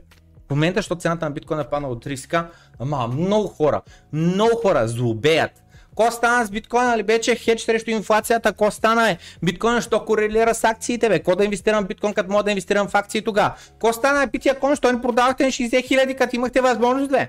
Сега на 30 хиляди, що си губите парите? Е така, крокодилите излизат от блатото, е така излизат така с двете очички и почват да хапят. When you know you're right, you just gotta have the stamina to last until the When you know you're right, you just got to have the stamina to last. Когато знаеш, че си на правия път, когато знаеш, че си виждаш нещо, което другите не виждат, чисто и просто трябва да имаш издържливостта и да продължаваш напред. В момента се проверява кой има издържливост и кой няма. Докато популацията кача сон, докато другите се осъзнаят. Е така в... А... Сега трудно ще ми бъде да го намеря, но не, ще го намеря, чакай само за малко. Как да го намеря, как да го намеря? Само секунда. Един пост. Нали? Когато знаеш, че си прав, чисто и просто ти трябва енергията да издържиш и с времето хората ще осъзнаят, че си прав. Но въпрос е, нали, първо тръгваме от прав ли си. Ако си прав, рано или късно популацията останалите ще разберат, че си прав. И ето го пост. Е, от тук от Денис Георгиев. По повод този рил, с други думи, TikTok, знаете линка долу до описанието, до TikTok, до нашия Instagram и така нататък, има един въпрос. Ма, пламение, как биткоин трябва да струва между 1 милион долара и 10 милиона долара, ако хората ни бяха чукандури, е? При тази твоя примерна цена, пазарната капитализация на биткоин трябва да е в ренджа между 20 и 200 трилиона. За сравнение, в щатски долари 90 трилиона е стоеността на всички публични компании в света. Нали знаете, S&P 500 е 45 а, трилиона, пък той е най-големият. USD 40, а, 94 трилиона е стоеността на глобалния брутен вътрешен продукт за 2021 година.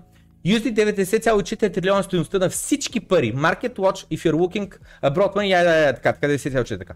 По-скоро бих се радвал да греша, защото така явно ще науча нещо генерално, което ми бяга, но ако случайно не греша, трябва да си поставим въпроса дали чукундурите са тези, които не разбират крипто или тези, които го следят безрезервно. И той каза, нямам позиции в крипто. Само забележете, човека няма позиции в крипто. Нали? И Сизи преди малко какво каза? Какво каза Стизи? When you know you're right. Когато знаеш, че си прав, имаш убеждение, имаш conviction. Просто трябва да имаш стамина to last. Да издържиш. Биткоина пана до 30к. Хората плюят. Хората той биткоина за нищо не става. Хората биткоина той умря. Хората той биткоина никой няма да стига по-високи цени. Или хората той биткоина и да стигне по-високи цени, то заради инфлацията реално няма са по-високи цени. И трябва да успееш да издържиш, докато останалата част от популацията се усети. Ето го TikTok-а, пускаме го. Всеки в света разбираше, ма наистина разбираше биткоин и сегашната макро ситуация. Цената на биткоин ще да бъде от 1 до 10 милиона долара. Не? Сега цената на биткоин е 40 000 долара. Такава е реалността.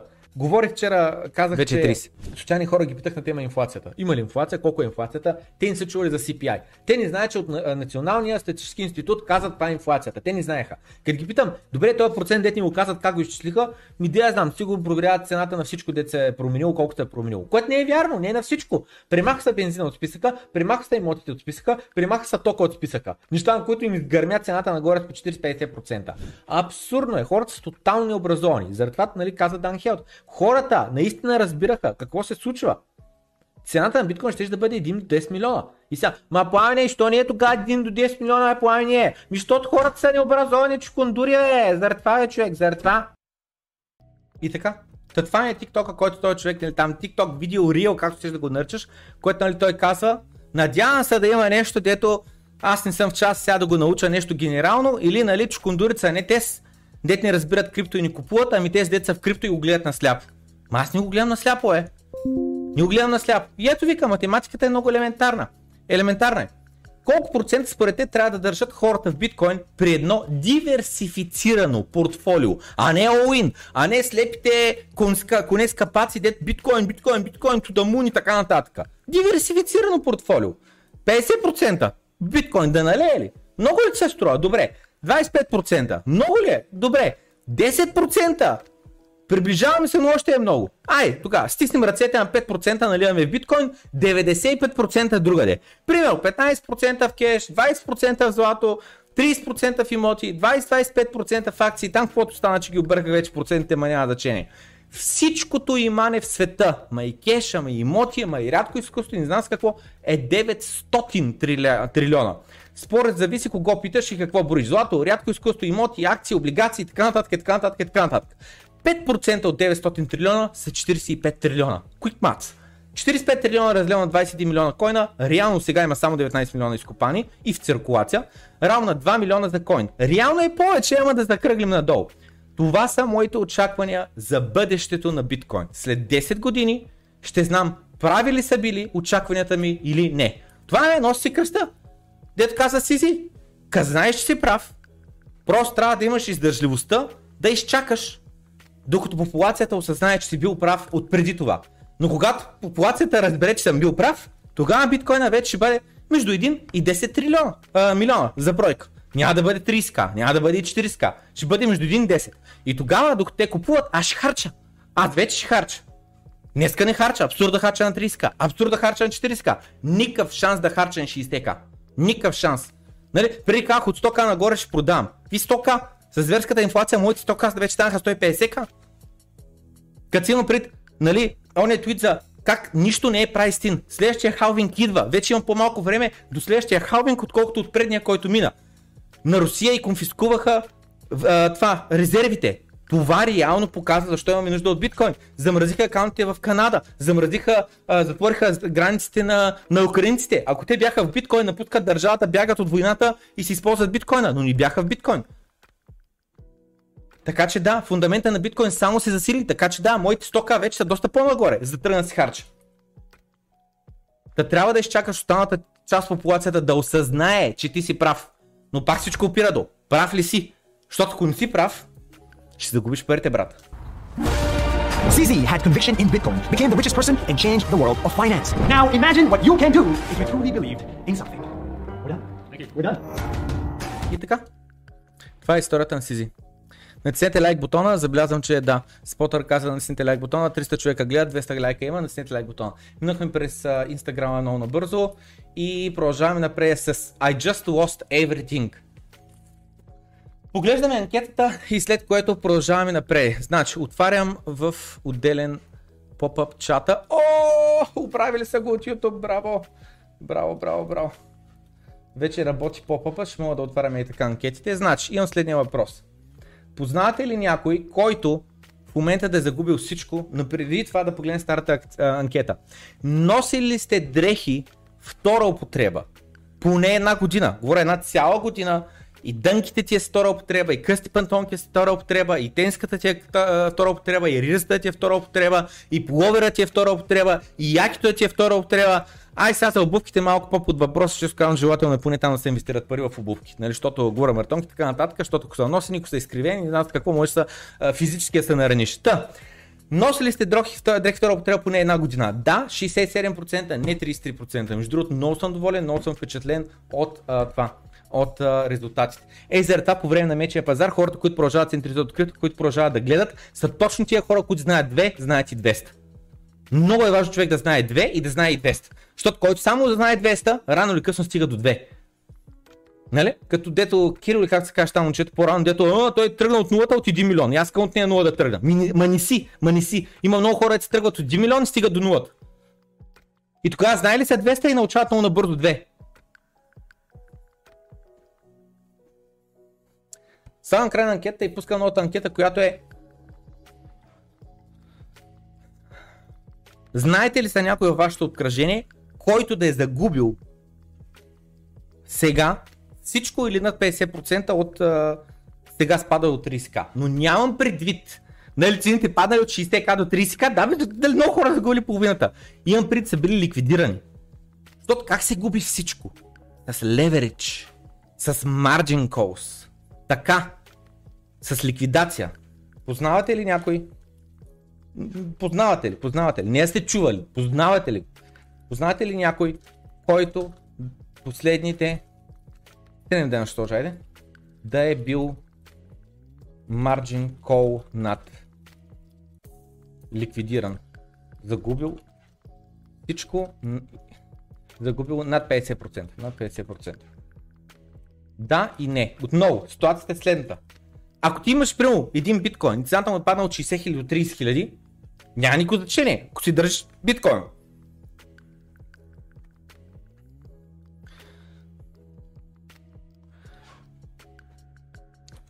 Пъда някой. Не, не, това е, това е, ще го върна както си беше така. А, обаче, ако си направил leverage long и изведнъж направиш, ти направят margin call и ти нямаш какво да се подкрепиш позицията, губиш всичко. Защо го губиш? Защото си направил залог, че цената ще се вдига. Обаче следващия момент тя не се вдига, пада надолу. И губиш. Като човек каза, I just lost everything. Тук що загубих всичко. И се сещам в Facebook групата, ето преди малко обикарахме тук през моите постове.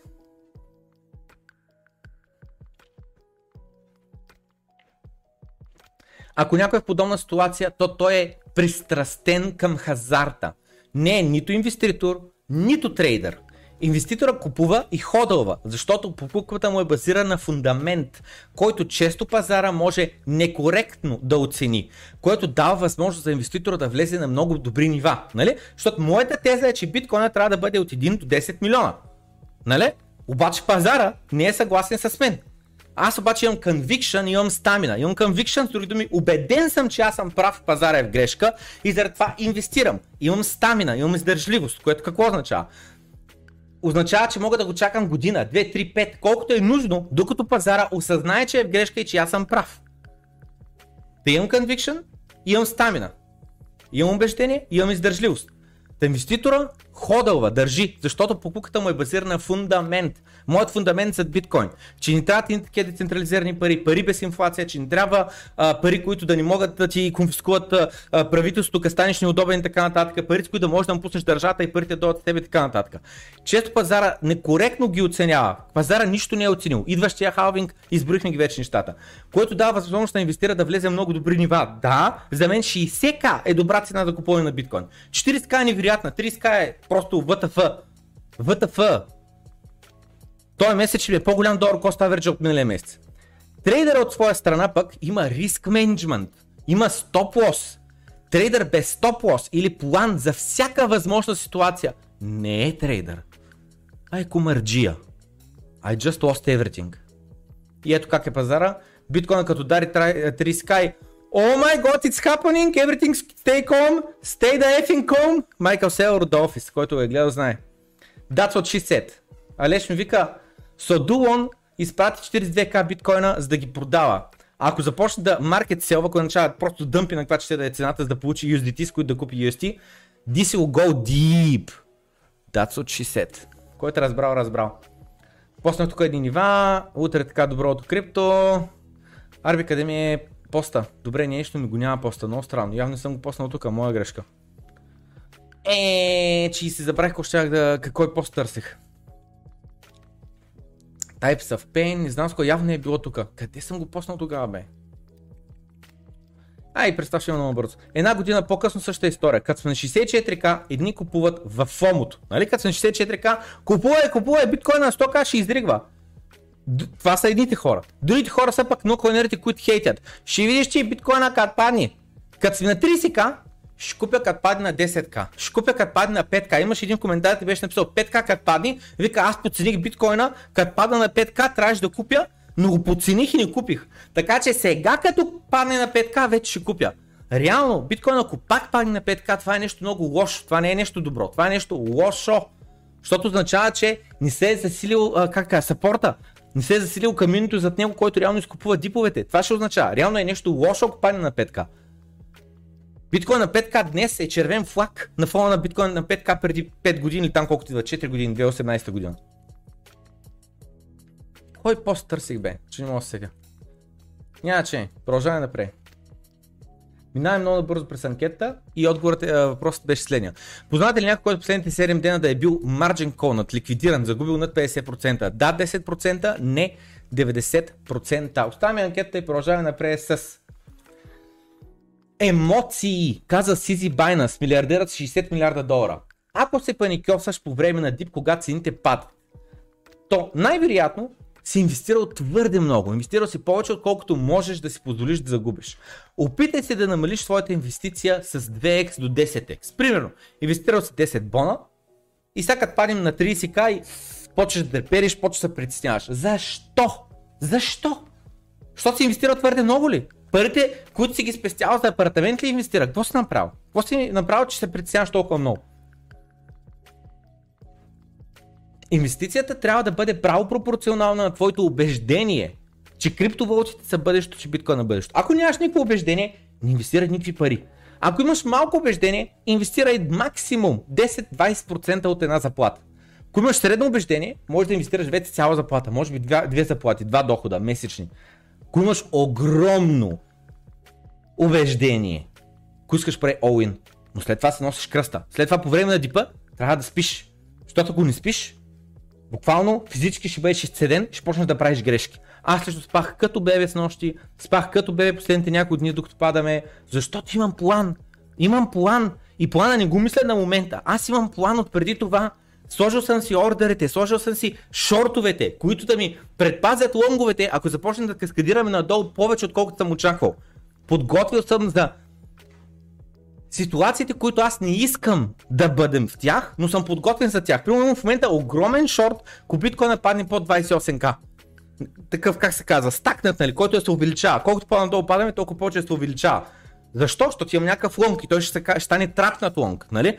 Защото аз примерно съм лонгнал на 32к, ние падаме на 28к и аз трябва да го затворя, трябва да го затворя на загуба. Затова отварям шорт, защото не искам да затворя лонга, който да ми прави пари докато падаме надолу и да ми предпази а, лонга. Който да ми сваля, а, как ска, ликвидационната цена. Другото нещо. Леверидж трябва да се прави само от хора, които много добре разбират какво правят и как да си предпазят позициите. Аз сравнително знам, заради това го правя. Ма съм от 5 години в пазара, не съм от 5 месеца, нито от 5 дена, нито от 5 седмици. Другото нещо.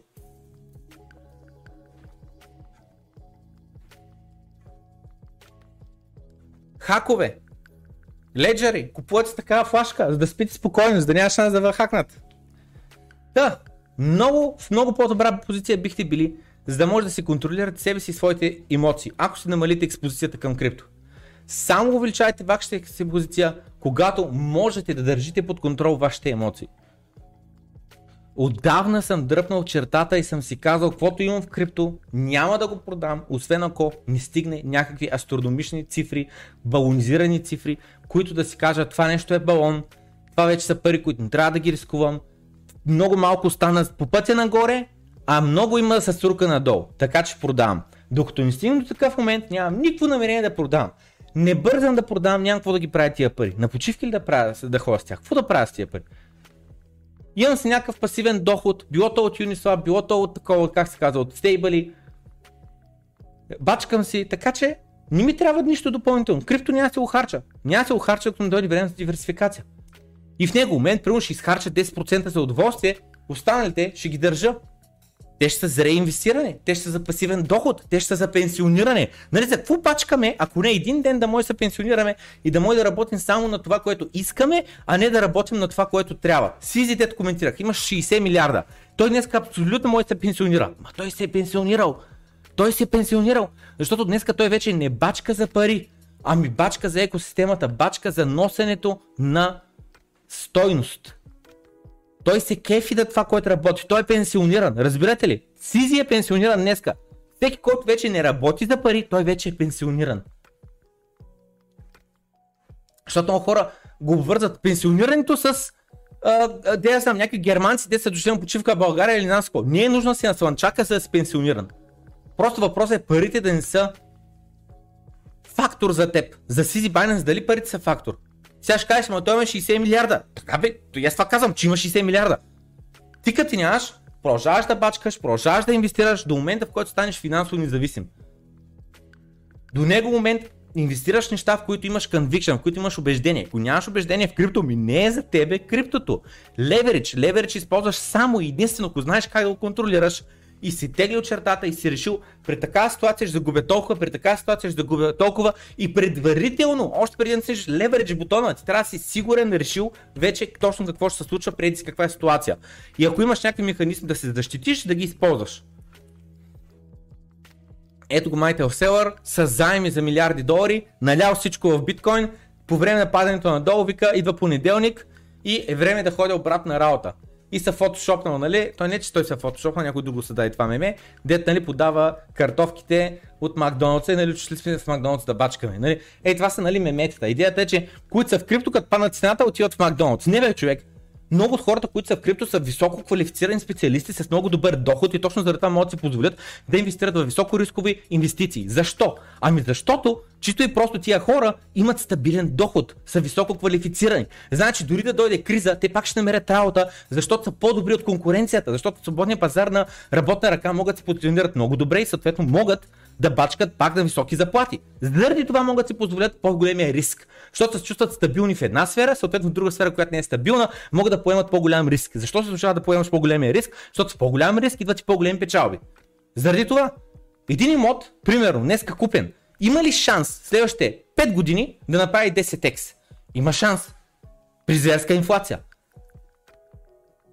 криптовалута X. Няма значение коя е тя. Биткоин, Ethereum, Cardano, Mardano, Luna, Polkadot, не знам с какво, Shiba Има ли шанс да направи 10x следващите 5 години? Има шанс.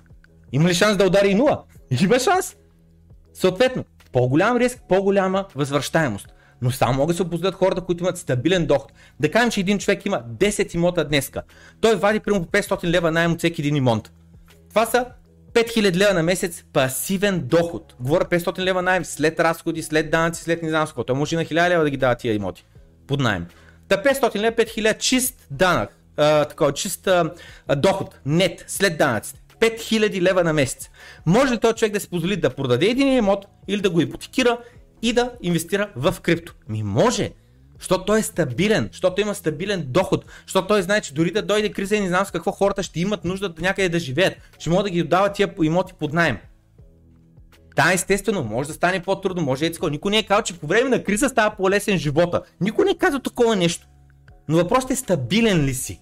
Ако си стабилен, поемаш риск. Ако не си стабилен, не поемаш риск. Работиш върху твоето стабилизиране. Въпрос, работиш, дали деца каза върху себе си. Много път съм коментирал, че много хора по погрешен начин използват думата работя върху себе си, инвестирам в себе си и така нататък. Но наистина съществува такова нещо. Да инвестираш в себе си, означава да си вдигаш квалификацията, да ставаш все по-търсен работник някъде или живот и здраве, а да но, човек, когато стане предприемач, означава да имаш по-голям нетворкинг, да имаш все повече умения, да имаш все повече капитал, с който можеш да боравиш. По този начин се случва стабилен. Представете си, че имате примерно 20 милиона. 20 милиона кеш пара на ръка. Сега. Дали не може да започнете успешен бизнес с тях. Ми естествено, че можете. Повечето хора могат. Повечето хора ще и фалират. Това е друг въпрос. Ма ти имаш толкова резервен капитал да положиш да наливаш, следващите 5 години ще фалираш. Бавно фалиране ще бъде. Bleed out. Колкото по-голям капитал, но не е задължено да е само вид на пари. Умствен капитал. Толкова по-стабилен се чувстваш. Натъртвам ги тия неща, защото е много важно. Майкъл Селър, някога ще стигне ли до там да продава в Макдоналдс? Естествено, че не. И заради това може да минва и да се шегува и така нататък. Естествено, че не. И заради това, нали, аз по-рано където поствах, къде беше мемето? За това. Ето тук, нали? Oh my god, it's happening. Като дарихме 30к. И тук, that's she said. This will go deep.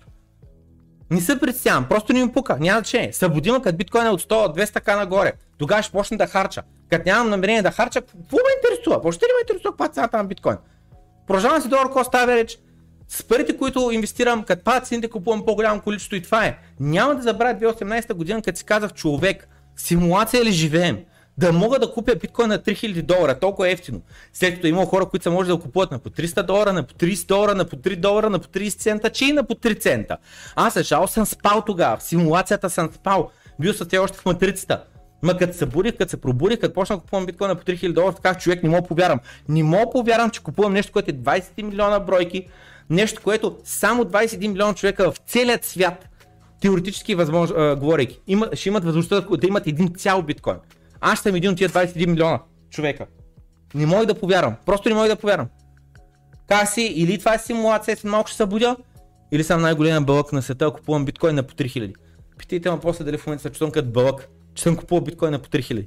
След това като дарим 100к, 200к, живот и здраве, адано, пак ще говорим дали хората купували на по 30к дъното, дали са се чувствали бълъци, нали? И дали са бълъци бъдеще. Като естествено да, както 3к беше дъното, но тогава не го знаех. Може да бъде 1000 дъното. То сега и на 30к. Може дъното да бъде 20к, може да бъде 10к, може да бъде 3к отново. Не знам. Но без да поемеш риск. Без да купиш червените кендали, как да продадеш зелените кендали? Освен ако нямаш машина на време, след като е минал света, на минало е времето, видял си какво е миналото, качваш се в машината на времето, връщаш се назаде и купуваш дънто. Добре, брат, успех. Това ми звучи като по-голяма а, такова фантастика, отколкото дъното на биткоин да бъде 3000 или пък а, биткоин да стане 1 милион долара, нали? По-голяма фантастика ми струва това, че имаш машина на времето. Та, не дей да гледаш върховете, гледай даната. 2012 година най-низката цена, за която може да закупиш биткоин е била 4 долара. 2013 година най-низката цена, която може да закупиш биткоин е била 13 долара. 2014 най-низката цена, която е може да закупиш биткоин била 300 долара. 2015 най-низката цена, която е може да закупиш биткоин била 190 долара. 2016 най-низката цена, която е може да закупиш биткоин е била 360 долара. 2017 началото на годината най-низката цена, която може да купиш биткоин била 779 долара. 2018 година най-низката цена, която може да купиш биткоин е дъното на мечен мазар на 3237 долара. 2019 година най-низката цена, която може да купиш биткоин е 3310 59 долара, това е януари месец. 2020, най-низката цена, която можеш да купиш до, а, биткоин, тук пише 5000 долара по време на корон краш. Може би използват weekly кендали или месечни кендали и заради това казват 5000 долара, защото аз ясно го помня, че дъното на корон краша беше 3800 долара. Та, 2021 година най-низката цена, на която е можел да закупиш биткоин е 28 700 долара. 2022 година към момента най-низката цена, на цена, на която можеш да купиш биткоин е 30 000 и нещо долара. За сега. Нали? В момента сме пети месец. Все още има 7 месеца до края на годината. Ще видим. Може да паднем на 28к, като миналата година. Може да паднем по-дълбоко, на 25, на 26к. Може да паднем на 20к, 19к. Може бе, може. Но питайте, при дън от 190 долара 2015 година, ако някой се е нашил на скъпото, на 400 долара да купува, Питайте го, в момента кофти ли му е. 2017 година при дън от 779 долара януари месец, там започваме годината. Питайте някой дете се е нашил да купува на по 2000 долара биткоини. В момента яд ли го е. Питайте го 2018-2019 при дън от 3000 долара някой е купува биткоин на по 5000, на по 6000, на по 7000 долара. Питайте го, в момента яд ли го е.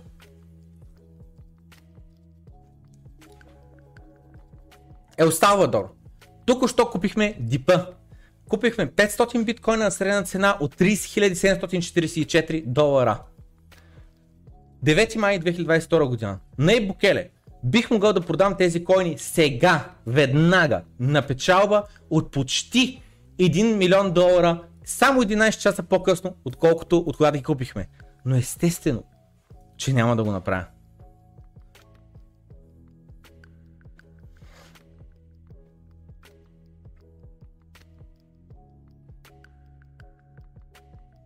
И ето го хейтерите. И той вика, ума, бра, това не е флекс. Това дори не са твоите пари. В момента буквално залагаш с парите на държавата, държавата ти, в която сте в затруднено положение. И това вика, и най-следващото е, че, най- че средната цена, нали, най-низката цена, а не най-низката, ами средната цена на техните покупки е 45 000 долара. Ако наистина, теоретично говорейки, дъното на биткоин за 2022 година е 30к и от тук нататък вече по-ниска цена не видим, ако на него средната му цена 45к, това е ужасно добра цена. Ужасно добра цена. Защото отварям TradingView, просто ги сложим нещата в перспективи. Аз гледам последния начин. Никакъв шанс да купиш баш дъното. Никакъв шанс да закупиш баш дъното. Чакайте малко, че тук... Това как го ма... Че не трябва да гледате. Тъй, да... Никакъв шанс да купя баш дъното. Никакъв шанс. Нали? Какъв шанс е да купя, да, да купя точно на 3К, на 3200? Никакъв шанс, човек! Как ще ли всички си пари баш на 3200? Освен ако нямам, както говорих преди малко, машина на времето. Никакъв шанс. Нали, ако имаме дъно 30к в момента, ей това наистина ако е било дъното, ей тук 30к, и ти имаш средна цена, ей тук от 45к, това е плюс 50%. Това е равно на дъно от 3200, да си купил средно на колко да 5к примерно, 5500, няма че ей тук ти била средната цена за мечия пазар. Ще стане много добра човек. Реално е под нивото, на което сме били най-много време. И малко над нивото, на което сме били а, за кратко време, но нали най-низки цени. Ей, тук си купил средната цена. Това е равно на предния меч пазар, при дъно от 200 долара ще го борят и са някакви супер уикове. Та 200 долара, ако си имал дъно, това е равно да си купил на 300 долара средна цена биткоина. Човек, 300 долара средна цена при следващото дъно от 3000 връх от 20 000 е много добре. Тук 45к може да се окаже средна цена за кукука, че е адски добра цена. Те първо ще видим, нали? Не се знае. Говоряки на тема на Ибукеле и Ел Салвадор, City is coming along beautifully. Често казвам, не знам какво е това, някакъв макет е на Bitcoin City, от дърво ли е правено това, от злато ли е, ще го от дърво най-вероятно, или метал, метал, като гледам по-скоро сега гледам, че лъщи. Та, так, такива да са улиците или какво, не знам с какво, така, така, така, в средата е някакъв биткоин, който ще бъде монумент или нещо такова. Ето явно какво планират, как, как, как те си го представят и как го виждат. Landmarks and all. И гледайте какви неща са направили. Сега, ти първо ще видим какво ще реализират, как ще го реализират, какво ще направят и така нататък. Но, според мен, не малко биткоин китове, особено когато цените почнат да се възстановяват и да вървят нагоре, ще бъдат много надъхани да подкрепят това нещо. Само виждате тук отзади визуализацията, вижда се вулкана, вижда се тук летище с някакви самолети и така нататък, изгледат зверски яки нещата. И представете си в този град, примерно да се приемат само единствено биткоин за разплащане през Lightning Network. Само биткоин, нищо друго. Би било зверски яката работа. Ето го аеропорта. И не е, този град няма да бъде направен от златен метал. Това е само а, а, а, избор на архитекта, за да се портрира, като цвят, да се портрира този модел. Всъщност града ще бъде главно зелен дървета и синьо небе. Ето и как ще изглежда с 3D визуализация. Виждаме тук някакви яхти, пристанище, доста зелена, града, сградките на хълма. Виждаме далечината вулканите, примерно, това са някакви други върхове. Дървета ще има навсякъде, той казва.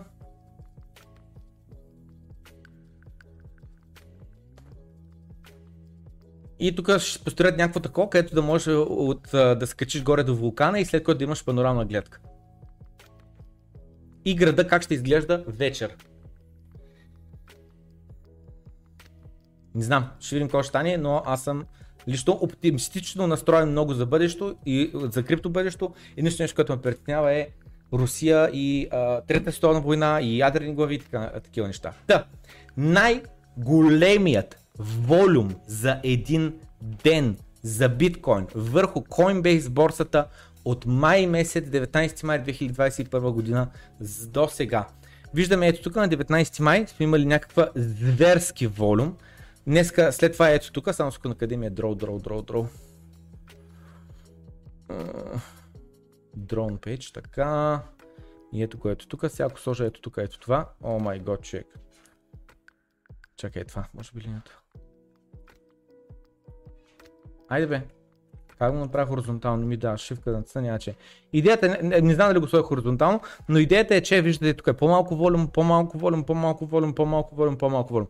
Coinbase има рекорден волюм сега от май месец, 19 май миналата година, кое означава от една година насам не сме имали толкова много волюм, колкото имахме сега. Града изглежда като кит, така ли? Не го бях забелязал. Тъй, значи, Coinbase. Coinbase е борса, която Майкъл Селър шилна на всичките институционални инвеститори им каза купувайте биткоини от Coinbase, ако искате да купувате биткоини. В следващия момент излезе ето този твит, който каза следното нещо. Че а, в Coinbase биткоин цената, биткоин премиума е започнал да бъде негативен от къмто а, 2 май. Това е индикатор, че големите институционални инвеститори продават. Нали? Ако имаме премиум отгоре, означава, че те купуват и заради това държат там цената по-висока, отколкото навсякъде другаде. Но ако продават, премиум става негативен, защото те продават по-агресивно там и арбитражерите се задействат и започват да изкупуват от там, където цената е по-ниска и да продават на другите борси, където цената е по-висока. Така, този твит, като го видях, нали, предсних се и реших да го проверя с собствените си очи. Проверих го и не беше така имаше 500 долара Coinbase Premium. Чакай само да гугълнем. Coinbase Premium. Индекс, айде. Е, ето пък е прочат.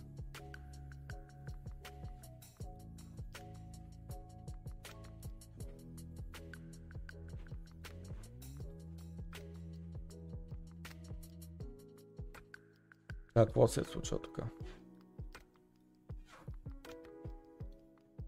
Ще трябва да го добавям към, към това, обаче не знам дали ще го намеря, така че сега няма да си игра, но съм сигурен, че имаш такъв индикатор в TradingView, който за кой без примо. Както де. Аз когато проверих вчера, когато бяхме на 30 000 и малко, в Coinbase бяхме с 500 долара по-висока цена. Да, институционалните инвеститори и големите инвеститори често използват Coinbase Pro, за да купуват и търгуват биткоин. Като се има предвид, че в момента имаме негативен премиум индикатор, това показва, че големите институции най-вероятно в момента продават. Финансовите пазари в момента а, търгуват рисков, искат да намалят риска, така че това не е въобще очудващо. Не бих се очудил, ако инвеститорите от традиционните финансови сектор и особено такива, а, които искат да намалят своята експозиция към биткоин в подобна ситуация. Още индикатор, който показва, че цената в момента главно се държи, се контролира от традиционните пазари. Също така може да намерите този Twitter трет, не знам с така, така, така, така. The long story short, искам да кажа следното нещо. Това наистина е много важно и, а, и трябва да се следи дали имаме Coinbase Premium или uh, Negative uh, Premium, което означава, че нали, институциите купуват главно или продават. Сега тук сме имали uh, негативен премиум, виждате за все, малък, uh, uh, за все малко време сравнение с uh, преди това сме имали Coinbase Premium много време, много време uh, положителен. До аз лично, когато го проверих, не беше така. Тъй, ако купиш биткоин и го държиш на exchange, то реално ти пречиш на цената да се вдига нагоре. Защото ти помагаш на цената на биткоин да бъде натисната надолу, въпреки че целта ти е нали, да се вдига нагоре. Нали, защото като купиш биткоин, значи се надяваш цената се вдига, а не цената да пада. И нека да ви обясня как точно това нещо работи. Това е важно, така че слушайте внимателно. С други думи, човека, който каза е, купете си флашки, купете си леджери, които не могат да бъдат хакнати, купувате биткоин на някоя борса, изтегляте на леджера и по този начин наистина помагате на биткоин цената да се вдига. С други думи, си само помагате на собствената си инвестиция. В момента, ако купите на някоя борса и държите там, си пречите. Ако закупите биткоин на някой екшенж, реално това, което купувате е paper биткоин. Биткоин на хартия, биткоин е едно екранче. На едно екранче, което ти казва, да бе, ти имаш толкова биткоини. Ма реално имаш ли ги, нямаш ли ги, няма как да се гарантира. Те сте взели парите сте написали една цифричка, ама реално м- това, което имаше е IOU. Те ти дължат. Имаш хартийка. Та, от екшенджа, който каза, нали, че ако тръгнеш да теглиш, тогава а, този IOU ще бъде settled, което означава, че наистина ще дадат това, което се дължи. А, в момента, когато тръгнеш да ги теглиш извън екшенджа. И съответно, заради това е обяснимо защо има такива withdrawal fees, такси за тегляне. за да накарат малки инвеститор да не иска да се тегли биткоините, защото големите институционални инвеститори въобще не са такова, нали? Те си теглят. Те си ги държат на custodians, те си ги държат на cold wallets и така нататък. Един exchange дава а, а, по-малка такса на твоите търгувания, ако държиш твоите биткоини на твоите ексченджове. Имаш по-голям баланс, нали? Та въпросът е, дава ти по-голям, по-сладък а, такъв керат, как се казва? А, морков, морков. Та въпросът е защо? Те искат да си държиш твоите биткоини там. Обаче въпросът е защо? Защо е в интерес на борсите да си държиш там биткоините? И отговорът е много прост. Fractional Reserve Banking System. Имаш 100 клиента, всеки един е закупил от теб един биткоин, ти им дължиш 100 биткоина, реално примерно имаш 50 или имаш 90. Защо държиш 50 или 90? Ами защото какъв е шанса? Какъв е шанса утре всички хора да си поискат биткоина? Минимален е, нула е. Няма да си поискат биткоините. Така че държиш по-малко биткоин, отколкото ти на хартия си им продал. Така че, Exchange е равно все едно, все едно една DeFi банка. Тя ти продава, реално след което и ти дава под найем твоите биткоини и те печелят от което. С други думи, ти може и да нямаш пасивен доход от твоите биткоини, но ексченджовете имат пасивен доход от твоите биткоини. Те намират начин как да вадят пари с твоите биткоини. Да кажем, примерно, че ти стейкваш един биткоин на някой екшендж за една година и не го пипаш. Това, което става реално е, че биткоина го продава борсата или го дава под найем на някой друг, а, а, дават 0,9 от твоите един биткоина на някой друг и по този начин те печелят от твоя биткоин. Като те реално а, те държат за гащите, като ти казват, нали, ние ще дадем 0,1% лихва на година и ти ще вадиш пасивен доход някакъв минимален, а това, че реално те потискат цената надолу, ти реално се замисляш, че заради 0,1% лихва ти губиш примерно 2x, 3x нагоре по вдигане на цената. Той човек, на който те са продали или дали под найем биткоина, реално той им плаща нали, за тази услуга и съответно те продължават да го правят това нещо отново и отново и отново, отново. С други думи, те общо взето принтират биткоини. Защо? Защото, отново, ситуацията е следната. Хора депозират пари за 100 биткоина, 100 отделни човека. Всеки един от тях купува от борста по един биткоин. Реално борста няма 100 биткоина, има 50 биткоина, но на тяхната система, на тяхната база данни на всеки един клиент му се записва, ти имаш един биткоин, ти имаш един биткоин, ти имаш един биткоин, ти имаш един биткоин. Реално са влязли вътре в пазара, влязли са вътре в уж маркет капа на биткоин, пари за 100 биткоина, но реално само 50 са закупени от свободният реален пазар и има 50 реални биткоини в резерв. Ако тия всичките хора се пускат от биткоините, не могат да им се дадат всичките биткоини, но в същото време просто използва твоите пари за да прави пари. В същото време реално ти не си помогна от цената да се вдигне нагоре, а дори напротив. Та, защо реално ти, напротив, нали, пречиш на цената да се вдига? Ами много е просто. Цената на биткоин се определя от търсене и предлагане.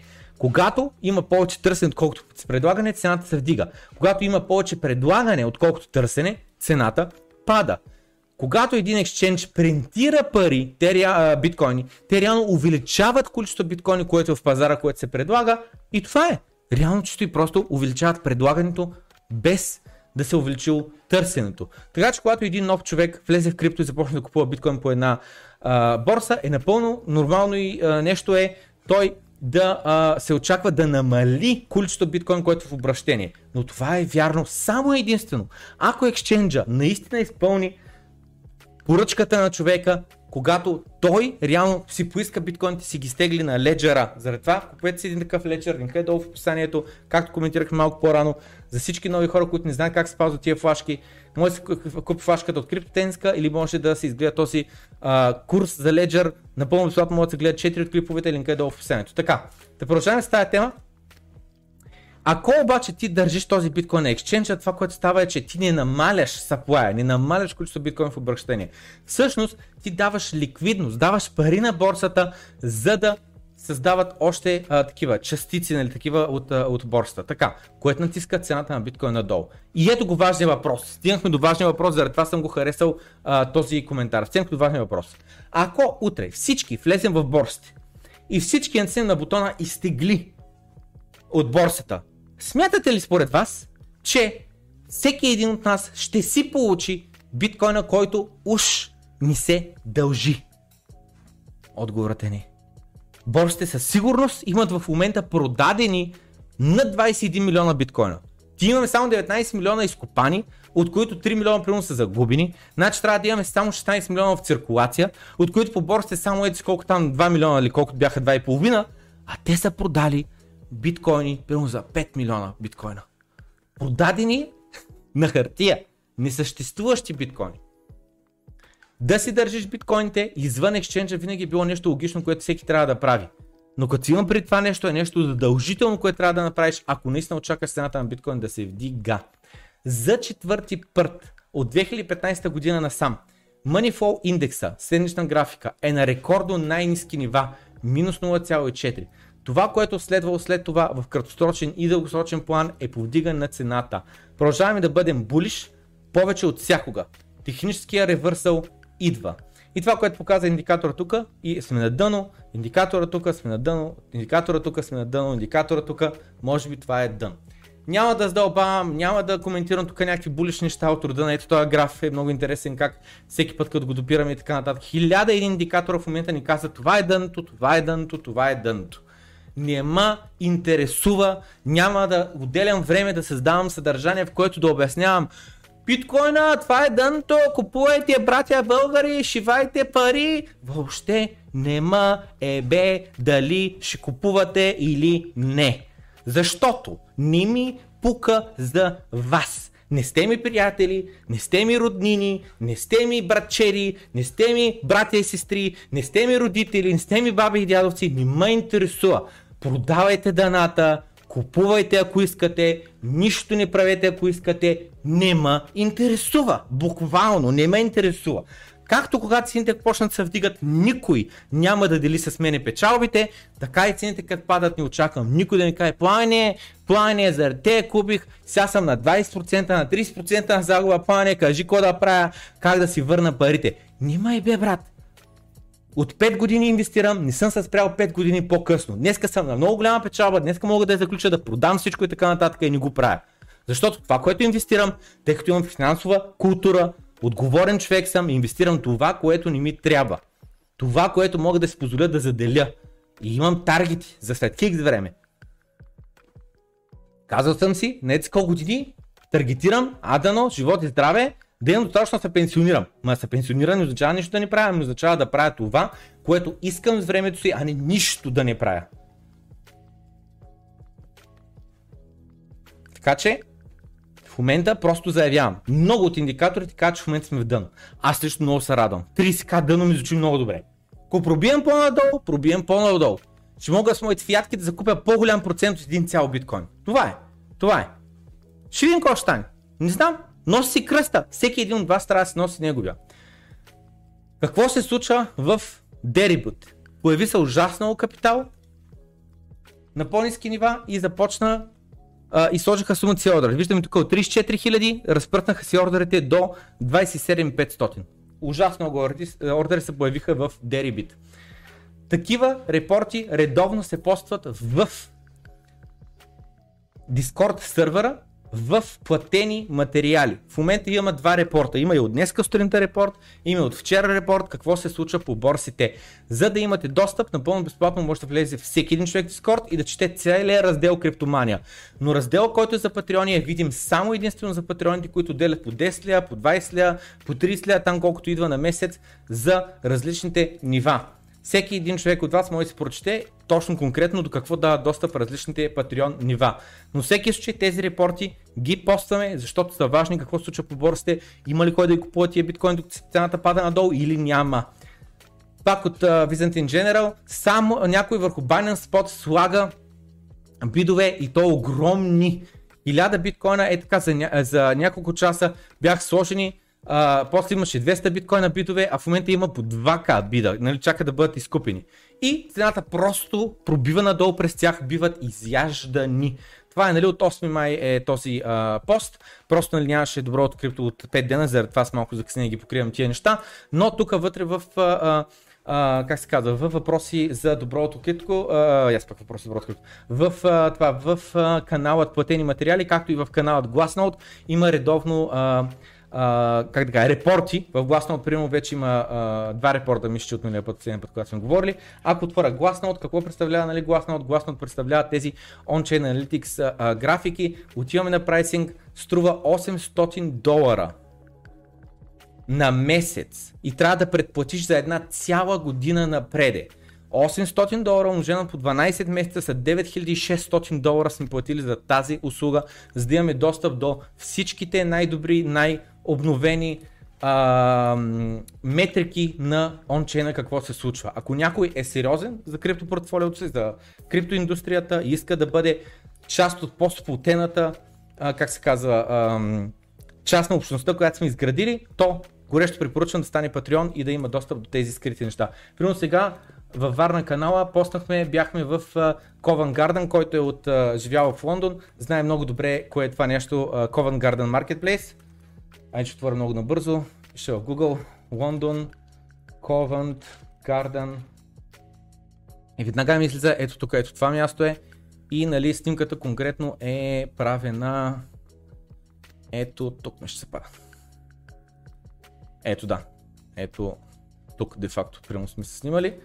Ето тук се вижда ехо. Какво се случва тук? тук не, нещо не е заснето като хората. Така, те ето тук ето го Ковен Гардена и ето ето тук нашата снимка. Да събрахме се 5 човека, ходихме на една разходка, отидахме до Ковен Гарден, поразкарахме се тук, имаше тук един парад от едни хора с някакви а, такива, как се казва, а, как се казваше бе, а, човечета такива, как се казваше, театър, театър с кукли, куклен театър и така нататък. И след което отидахме до British Museum, ето тук, ето, ето до този пъп, който беше с дартс така нататък, един от любимите им пъбове в Англия. Uh, и ако случайно живеете в Лондон и кажете, ама сега защо разбирам за първи път, нали, за, това, за това събиране в Лондон и така нататък. Ами, защото в Дискорда се пише най-много, там сме най-активни, там общността е най-активна и там комуникираме с най-сплотената част от общността. Ако не сте част от нея, еми, значи нямате място на тия сбирки. Тия сбирки са за по-сподената част на общността. Не искам много хора, прещам качество пред количество. За някои неща пък е важно да има количество пред качество, но това е друг въпрос. Просто имаме разделяне. Когато отделям от личното време за да се виждам с някакви хора, важното е качество. Когато съобщението за криптореволюцията, за криптореволюцията трябва да стигне до повече хора, въпросът е да стигне до повече хора. С времето всеки озрява в различен етап от живота си към това, защо имаме нужда от биткоин, защо нямаме нужда от инфлация и така нататък. Та, това е. Иска да минавам набързо през тези неща и отново да. Patreon Лавче, Patreon Крипто, Patreon Медиа, ужасно активни канали, изпълнени всеки ден с много, много, много чат. Ето ще има, примерно в публичните канали, виждаме в лавчето, хората в момента пак си пишат някакви неща, какво се случва тук, пегинг, пегинг, защо, защо да спестим време на тези, дето не знаят какво се случва пак в момента в Дискорда, както и да е. Така, тъй, Just Eat, Takeaway, Looking Good. Само забележете, това е графиката на Takeaway компанията. Точно така, който поръча доставки от време на време, знае за Takeaway компанията. Стигнала е 110 долара акцията. Изкивайте волюма, изкивайте само какво става. На 20 долара е акцията и е на същото ниво, Даже вече е на под нивото от 2017 година. Това са 5 години печалби изтрити. 5 години. Че той биткоина не се изтрити толкова много време. Нали? В момента където сме, ще мина тук на сценична графика. Нали? Биткоина къдете, че ни се на по-висока цена от преди 5 години. Е преди 5 години абсолютният връх е бил тук. Средна цена, примерно е тук 11к. Ние сме пак на 3x. Нали? С други думи, кратката версия на това, което в момента казваме, е, че много, много в момента от пазарите са зверски надолу. Не е просто биткоин. Ето, ако минем в uh, Stonks, гледаме Apple, Apple, че сказвам, доста добре. От абсолютния си връх, до където сме в момента, само 15% надолу. Те са примерно нещо подобно. Amazon, Amazon вече е зверски надолу. Това седмична графика ли? Е? Да, седмична графика. Май год, 40% надолу Amazon. Holy shit. Върнал се на 2020 нивата. Microsoft, ако погледнем, колко е това? Примерно пак с 20-30% е надолу. От тук до тук 22%. Netflix, о май год! Netflix! Те какво се случва по дяволите? Защо е толкова зле нещата? Гледайте, 75% надолу Netflix и не се спира тази сенца също е на червено. Кое е това? Square ли е? Блок, да. Блоките, гледайте, гледайте, гледайте. Върнали се на нивата от 2018. От абсолютния връх, до където сме в момента 70, 72% надолу. Прямо. Златото надолу, а не злато ми среброто. Златото надолу. Нали сме в инфлация, нали сме в трани, сейф хевен и така нататък. Някакви после ми излизат в куп на инвеститора. Кой стана бития кой, що падна е, нали, уж uh, да предпази от инфлацията, сейф хевен, не знам с какво, що падна биткоина. Ми златото що падна, бе, брат? И хората почват, ми те, кеш пара на ръка, долара е най-сигурното, най-хубавото по време на такова. Съгласен съм, днескашно време е, честно казано. Защото просто е, такъв е живота, просто е такава реалността. Все още долар е цар. Нали, не случайно е World Reserve Currency и не случайно облигациите са World Reserve Asset. Нали? Не случайно. Не е биткоин да е World Reserve Currency или World Reserve Asset. Такава е реалността. И малко по-рано, не случайно минахме през историята на Сизи. Той какво каза? Да имаш conviction, да имаш стамина, докато останалата част от популацията осъзнае грешката си и се съгласи с теб. Аз казвам, моето мнение е, че биткоин е бъдещето. Като World Reserve Currency, World Reserve Asset, какво ще да е едно от двете, да се приема навсякъде, да те предпазва от инфлацията, да си независим. Аз смятам, че това е бъдещето. Има лойка за мен. Дали съм прав, ще разбера след 10 години.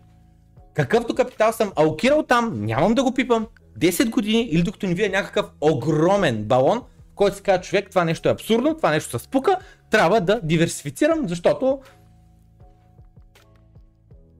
е грешка. Просто е грешка вече, зависимо от едно нещо с толкова много капитал. Но докато не това нещо не се случи, въобще не ги мисля. Въобще не ги мисля. Цената пада, вдига се. Ма не ме интересува, човек. Не ме интересува. Цената прямо падне до 20к. Добре, аз какво направя? Да продавам ли? Да купя ли? Ми ще купя естествено. Като дойде заплатата. Ще продължавам долар кост average. Цената се вдигне при утре на 60к. Да продавам ли? Ми не, 60к е ниско за биткоин. Стани 100к. Да продавам ли? Ми не, човек, имаме зърска инфлация. Какво да продавам? Стани 200к. Еми, ще почна да мисля. Стани 300к. Уф. Май, май по-добре я продам вече. Един биткоин, ако стане равен на цената на един имот, ще кажа, не е лоша идея. Не защото смятам, че е endgame, не защото смятам, че биткоина никой няма стигне цена по-висока от един имот. Просто си казва време за диверсификация. С моите 0,1 биткоина да мога да си купя една колиба. Ти остай, аз се пошегувам една къща на село, след това сещам от Горен Трън ли, какво беше там това село в Пловдиско, дето имотите искат им 110 000 евро. Те с хора не ги шуга главата, човек. Микростратичи пак направо размазани, гледайте. От 1400 долара долу до 200 долара. Както Ethereum, 1600 долара пада 200 долара, това е 2017-2018. Както и да е, както е. GME. GME, другото добре, като си напред. О човек. Дайте да видим някоя известна акция. Чакайте само скуна. Кой, кой, кой, кой, кой, кой, кой, кой, кой? Дайте Кока-Кола. Никой не съм търсил Кока-Кола. Кола ли? Какъв им е тикера? Че не знам. Coca-Cola Company, как се казва? Coca-Cola Company тикър Google. Никаква идея, никой не съм проверял Coca-Cola акциите. От 63, е, доста добре, а не, чак, чак, той пък е такова.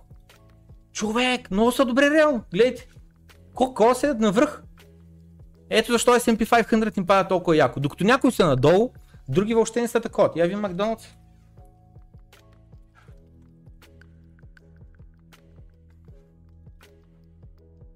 ...250 year to day, една година назад, 5 години назад. Много добре. Гледайте, върха им е бил 2021 година, в момента съм 250, от върх 260, преди 5 години са били 150. Много добре, гледайте. Така че, ние нали, а, това, което гледаме, това, което гледаме обикновено някакви тек компании и Zoom, Moom, не знам с какво и казвам, нали, как са крашнали. Да, бе, ама не всички са така крашнали, нали? Сега, друг е въпросът, че преди 5 години, ако си имал 145 лева и днес ако имаш 250 лева, повече пари ли имаш? Защото май нямаш, нали? Защото преди 5 години 150 лева при Олио 2 лева, а днеска при Олио 5 лева, ти си на загуба реално, нали? Да бе не е крашнал, ма той, аз имам чуш, че това не ти е направил достатъчно пари да те предпази от инфлацията реално за последните 5 години. Сега, ако си купува 92 година, най-вероятно си напечава. Най-вероятно. Имотите 92 година какви са били? Трябва, трябва да са ви спрямо имоти прямо. Защото на въпроса е, инфлация, възвръщаемост има много голямо значение към какво го гледаш. Къмто месечни разходи, къмто найеми, къмто имоти, къмто храна, къмто какво. Както и да е, продължаваме напред с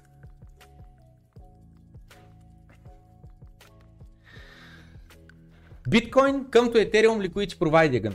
Ethereum е 19%, биткоин е 81%, 278 долара. Бяха 333 долара. Тъй като паднаха цените, ми е паднала цените и на Unclaimed FIA, но си го държа. Нямам никакво намерение да го пипам това нещо, докато не изригнат цените и тогава вече да го направо махна този liquidity providing. Този liquidity providing поинте съм го добавил просто като експеримент, до ден днешен той си работи, веднъж като съм отделил време, като съм го направил, не съм го пипал, вади ми там колко е 10-15% или колкото беше а, доход на, на година във вид на лихви, не го пипам и не ме интересува и нямам никакво намерение да го пипам, докато ни дойде време да продавам.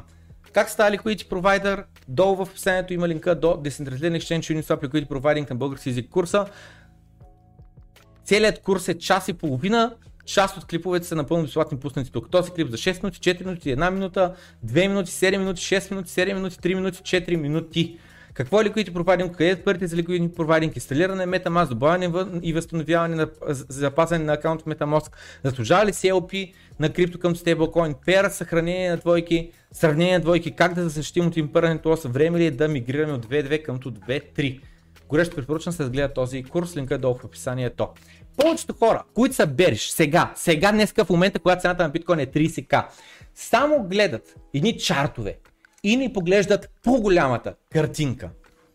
По-голямата картинка е, че Феда, Централната банка на Съединените Американски щати, никога, докато съществува, няма да спре да принтира пари. И никога няма да успее да намали принтирането на щатския долар, докато долара не загине геройски, не умре, не изчезне от планетата на Земя, на планетата Земя. Като знам, знам, знам, че някои хора си казват, долара още хиляда години ще съществува. Долара още 5 милиона години, когато говорим с извънземните, ще търгуваме в долари. Знам, знам, че някои хора мислят така. Линди ефекта. Има го последните 100 години, значи го има още 100 години. Златото. Пари е последните 5000 години, ще бъде пари още 5000 години. Знам бе, знам. Но нали знаете, conviction, стамина и чакаш докато останалата част от популацията разбере, че си прав. Даунсайд риска. Какъв е рискът от тук надолу още да се стуркаме? Биткоина на 30к. Добре е, брат. Биткоина ще пада. Имам следния въпрос към те. Доколко ще пада? До 20к ли ще пада? Значи ще падне с 30%. Добре. Падне биткоина с 30%. Добре. А апсайд риска? А, не апсайд риска, ами апсайд потенциал какъв е? Какъв ти е тавана за биткоин? 60к ли е? Значи имаш, само тук се върнем на all time high, имаш 2x нагоре, а надолу рискът е 30%. Добре, добре, добре, добре. Друг пример, някой по-береш. Биткоин ще падне до 10к. Добре, надолу, значи downside. Рискът е 70%. В най-лошия момент ще има само 70% от парите, ако точно тогава ти подрява, ще загубиш 70% от парите си. Добре? Какъв е upside потенциал? Само all time high ли ще стигаме? 100к? Никога ли биткоин няма удари 100к? Ако удари 100к, това е 3,5x нагоре. 350% печалба не, 252. 250% печалба за 70% а, загуба. Това си от двете страни на уравнението. Заслужава ли си риска? Risk to reward ratio добро ли? Даунсайд риска стават все, все по-малки, докато upside потенциала става все по-голям. Нали? Защото купиш биткоин на 10к и очакваш биткоин на 60к, рано или късно си удари стария all time high, значи имаш 6x нагоре. А биткоин като падне на 10к, добре брат, биткоин падне на 10к, на колко очакваш? На 1000 ли? На 100 долара ли? На 1 долар? На 0 ли? На 0 ли наистина очакваш долара? А, не долара на биткоина. Има ли шанс на 0 долара да падне?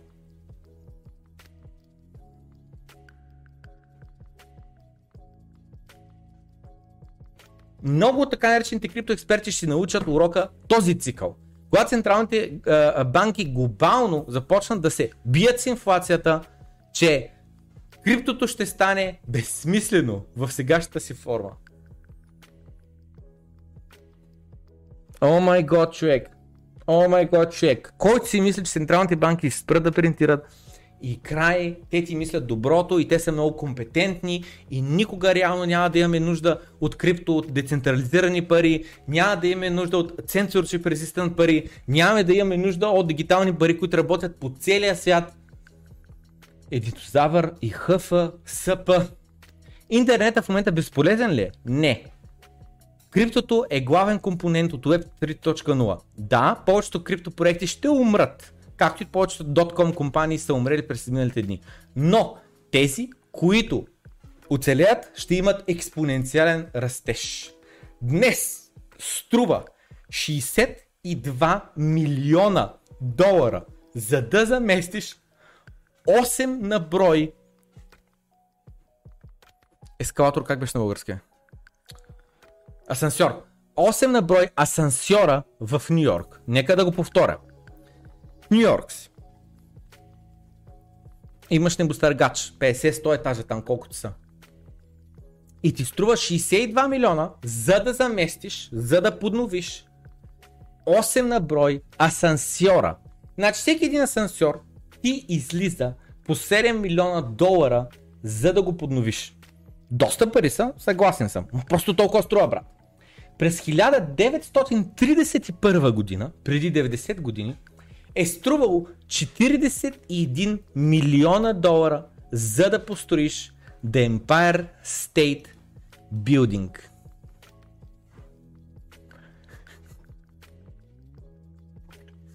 Не знам дали осъзнавате какво тук що прочетахме. Тази сграда, The Empire State Building, която е много известна, качвал съм за нея между другото, ужасно известна сграда. Символ на Нью Йорк е. Символ на Нью Йорк. Разбирате ли? Чували сте The Empire State Building? Напишете в коментарите после ли сега в чата. Чували ли сте за сградата The Empire State Building? Съгласни ли сте, че е много известна и е символ на Нью Йорк? Има, нали, тя е включена в The New York Pass, да се качиш на нея на високо, да погледнеш гледката от града и така нататък. Нали, е такова има The Empire State Building. Е струвала само 41 милион долара, за да я построят.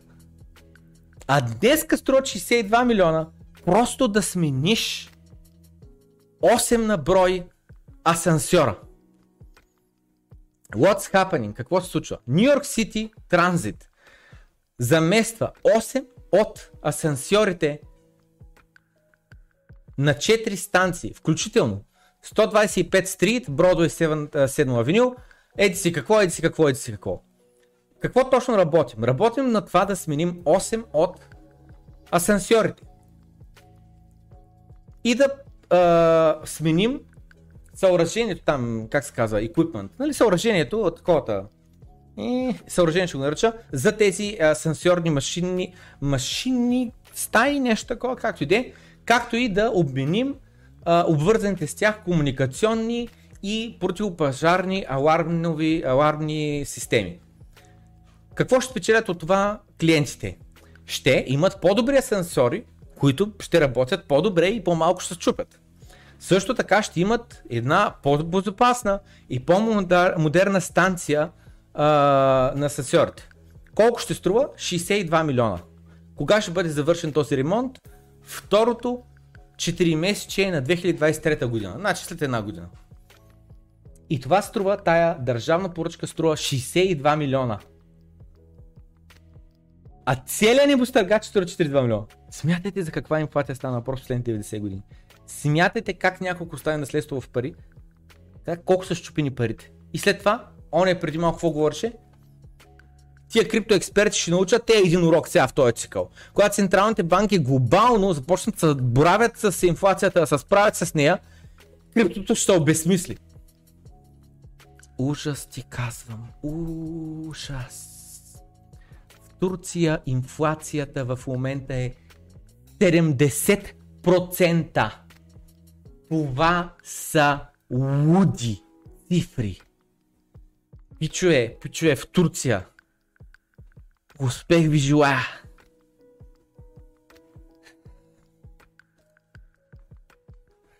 И той вика това, което ми е странно, че не виждам никакви турци в криптоиндустрията. И той вика, чуват ли си? Всеки един турчин има биткоин.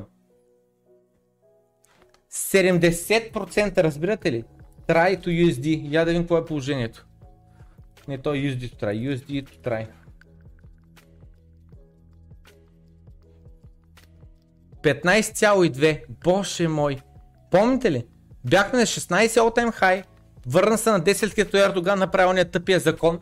Дето, ако се сещате, бях пуснал един клип, в който питах, нали, Аджаба, според вас ще се върнем ли в тур, ще върне ли а, такова, ще проработи на Ердоган плана? Гениалният план на Ердоган да спаси лирата. Турската лира и инфлация. От преди 4 месеца е клипа. От преди 4 месеца. И тук в този клип, нали, говорим за неговия гениален план и тук накрая пуснах анкета, която беше според вас ще а, проработи ли плана? И тук виждаме как лирата падна, как лирата се върна 12,5. И аз пуснах анкета. Айде бе.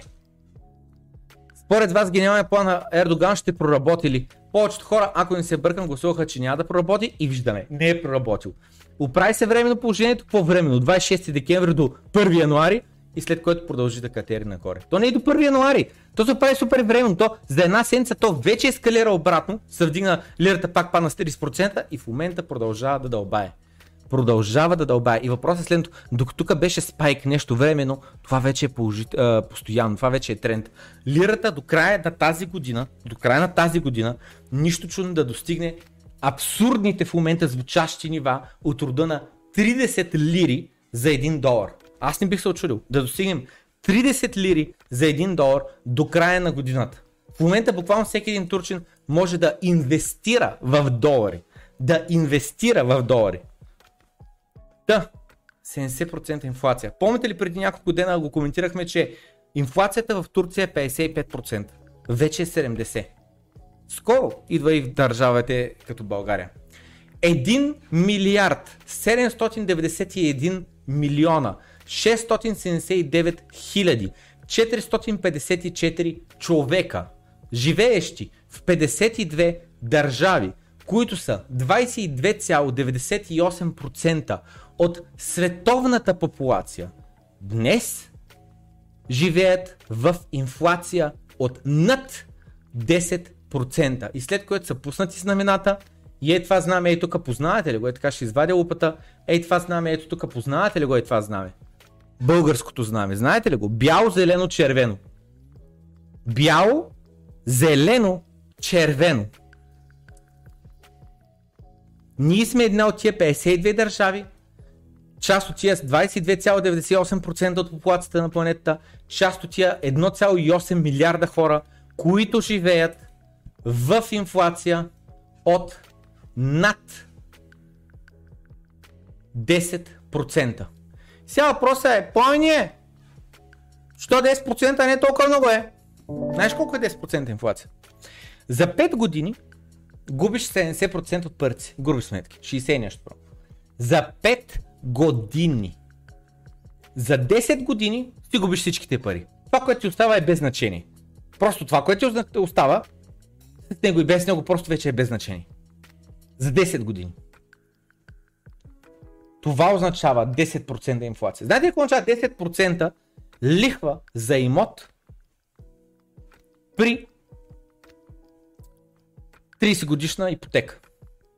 Това означава, че когато вземеш как се казваш такова? А... Айде, няма го търся, няма го търся, чака, търся някакъв калкулатор за такова, за ипотека 30 години 10% лихва, но общо взето изплащаш имота по 5x нагоре. Нещо такова се получава. На 3x, нали? По 5x нагоре. Го изплащаш имота. Ако не и повече, 6-7x може да идва. Това означава.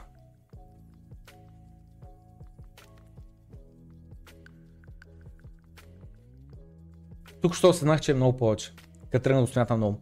Много повече даш, при 10%. Някакъв ужас означава. Някакъв ужас. Това, което обаче не е ужас, е нашия TikTok. Линка е долу в описанието. Пламен долу в крипто, вътре в TikTok или може да го потърсите, ако ползвате TikTok или ще просто цъкнете линка долу. Ако ползвате, ако не ползвате TikTok, не дейте. И много набързо да мина през cryptenska.com, където може да си купите супер яка тенска, като ето тази, Keep Calm and Hodl, или може да си купите It's Time for Plan B, Just Hodl, не знам си какво. Най-последната тенска, която е добавена току-що е ето тази, Bitcoin Астронавт. Къде е описанието, че не виждам описание? Нещо описанието липса. Няма че не, Та това е тениската, биткоин астронавт има на черна тениска, B-Mine, на синя, на червена и на сива. Това е тениската, може да се купите от cryptotenska.com, както и оттам можете да отидете в хардуерен портфел, да си купите или Ledger като моя, не съвсем, защото моя е Ledger Nano X, това е Ledger Nano S, или можете да си купите супер яка метална плоча, като ето тази, където си държите ключовете. Здравей Георги, продължава напред с Liquidated Long on Luna USDT. Сел 235 милиона луна токена на 35 долара човека бива ликвидиран. И вижте Гандалф.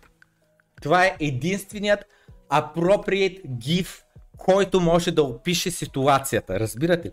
Това е единственият appropriate GIF, който може да опише ситуацията. Ето такава е ситуацията. Разбирате ли? Много зле е ситуацията.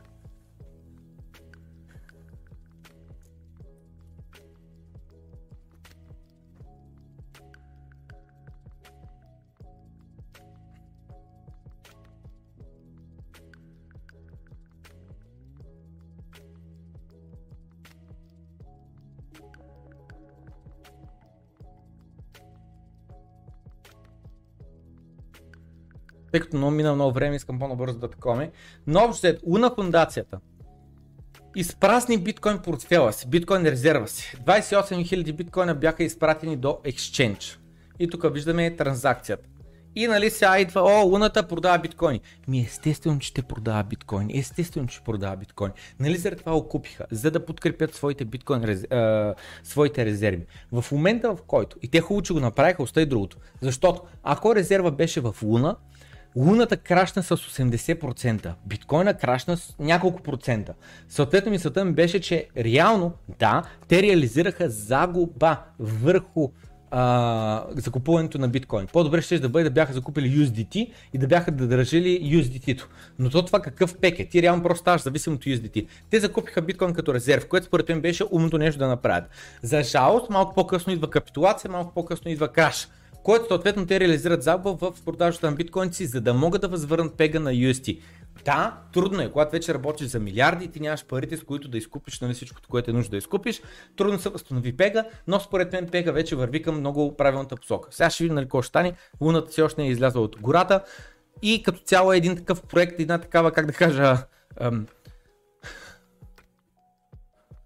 идея, която според мен буквално за първи път се лизира, защото Ethereum не е това, Cardano не е това, Polkadot не е това. Терата е първата, която започва да реализира а, тази идея за този децентрализиран, не overcollateralized стейблкоин като DAI. LFG, канцела тук що реши водна да депойне 1,5 милиарда долара капитал в вид на 0,75 милиарда в биткоин, 0,75 милиарда в UST, за да подкрепи UST-то в а, а, предстения от към пазара. First, първо на първо, LFG не се опитва да на, е, напусне своите биткоин позиции. Целта е обаче да имаме капитал в ръцете на професионални маркетмейкери, които да купуват UST, ако цената е под пега, да продават биткоин, ако цената е, а, да купуват биткоин, ако цената е над пега. Съответно, по този начин да помогнем ликвидността на UST. Докато купуваме и продаваме UST,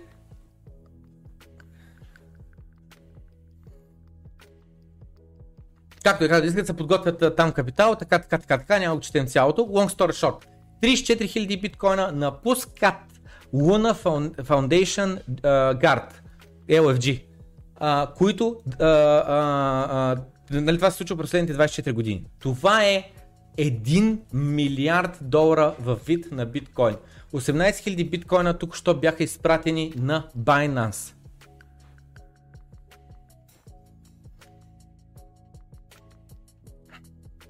Дулон буквално каза на всички, че са бедни, преди 50% дъмпне луната и 40% депек на UST.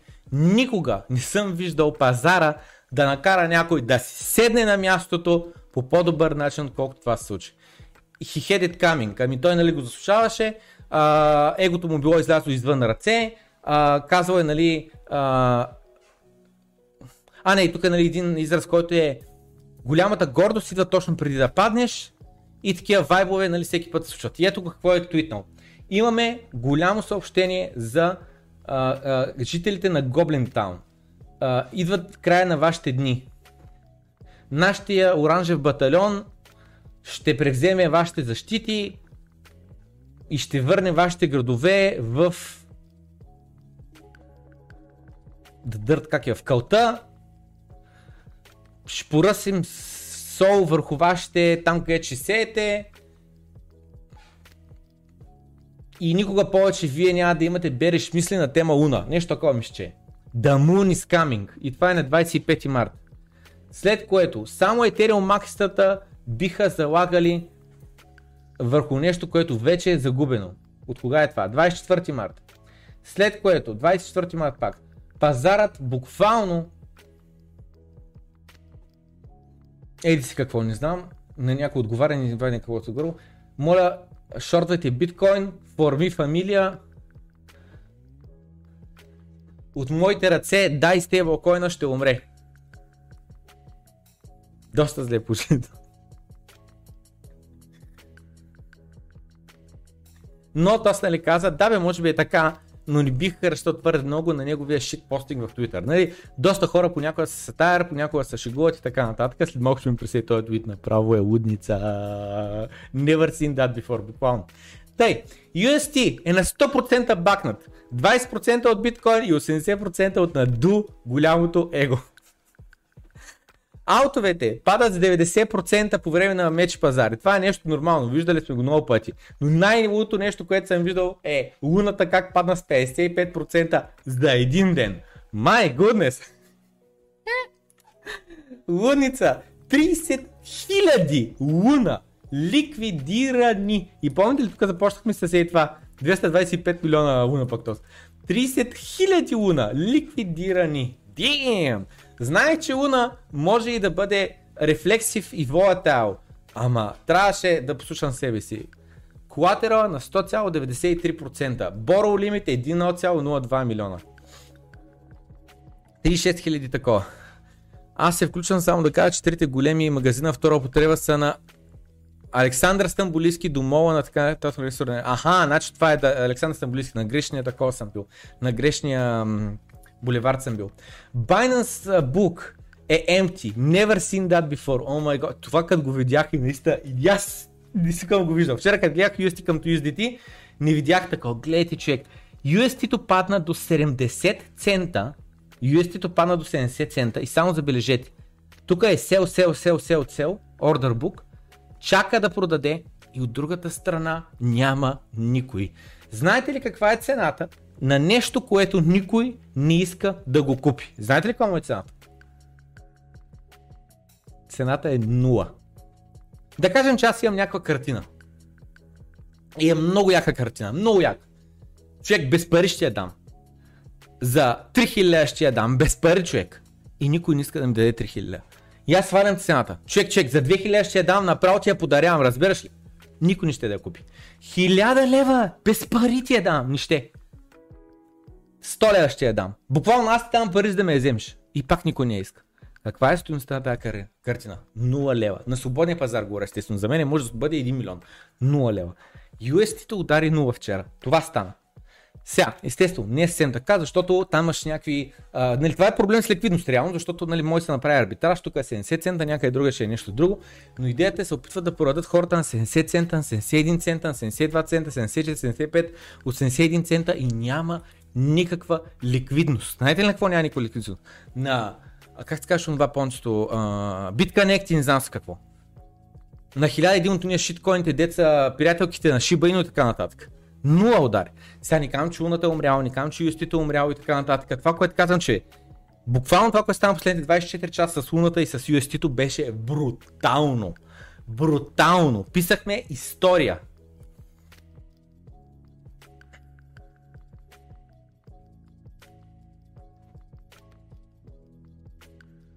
И вика, физически наш Портос каза, не че няма никой, който да купи на 70 цента. Това мисли да го кажа, че нали, да, го казах заради арбитраж, не знам какво друга да има някой, който иска да го купи на 70 цента. Обаче вика, буквално е било невъзможно да събмитнеш ордер да продаваш през фронтенд API. И по-важното, физически е било невъзможно да продадеш UST на Binance на по-низко от 70 цента. Примерно кажеш, искам да продам, аз съм готов и на 20 цента да я продам, просто искам да я продам. Не може е. Буквално Binance са сложили price for. Манипулация, вика. Големите ексченджа постоянно използват такива спирачки. Това, което искаха Binance да направят е да дадат възможност, повече възможност на хората а, да създадат битове, за да се създаде по-ликвиден пазар.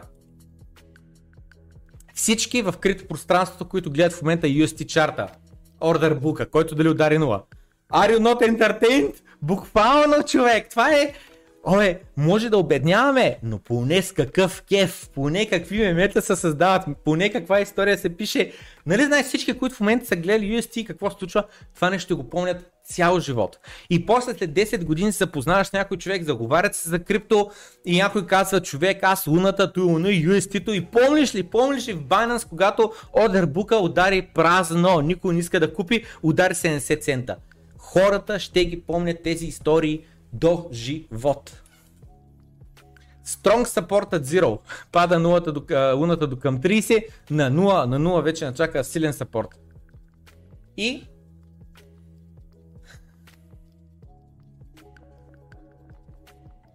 О, човек, е някакъв супер дълъг а, трет. Няма го четем сега целия, обаче а, това исках да покажа е тук.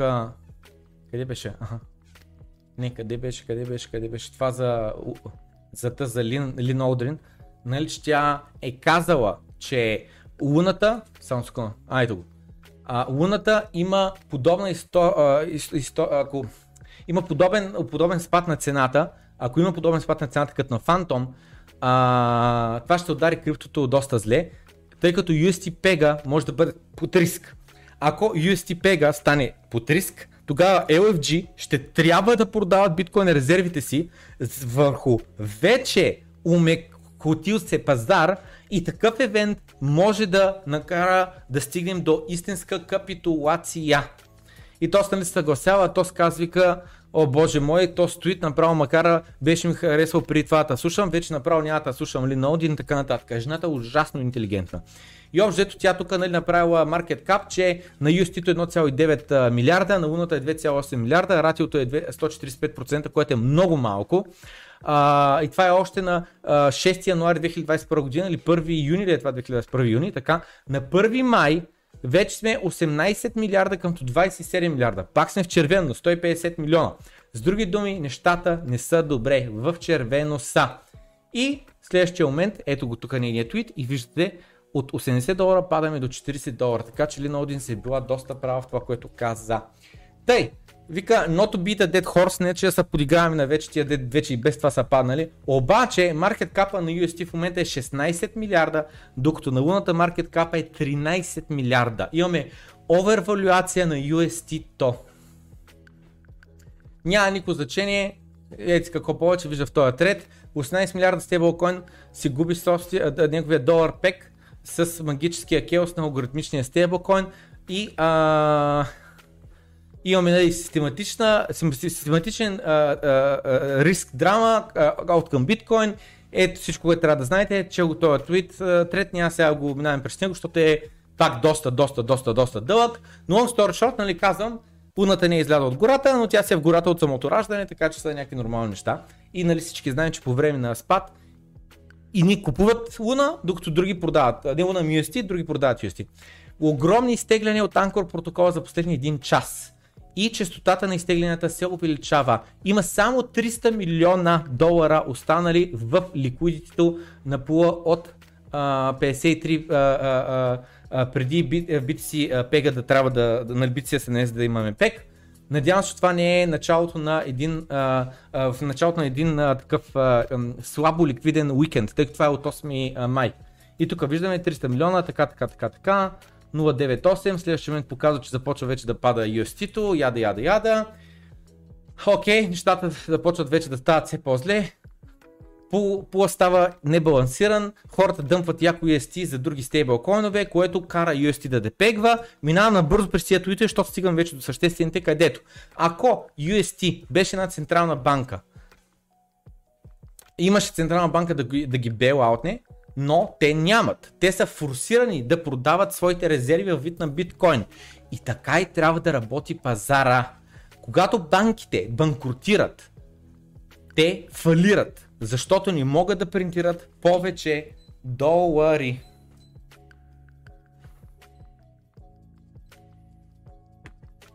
Да. Това е много важно да се разбере. Когато можеш да принтираш, не можеш да фалираш. Нали? Нали това беше един от аргумента за щатите, че никой няма да дефолтнат, никой няма да фалират. Защо? Защото те могат да си принтират долари. Доларите се приемат за петрол, което означава, че те могат да принтират петрол, което е ВТФ. Обаче, когато ти можеш да принтираш биткоини, фалираш. Фалираш. И заради това започнахме с ето този мой пост, в който казвам Къде ми е поста?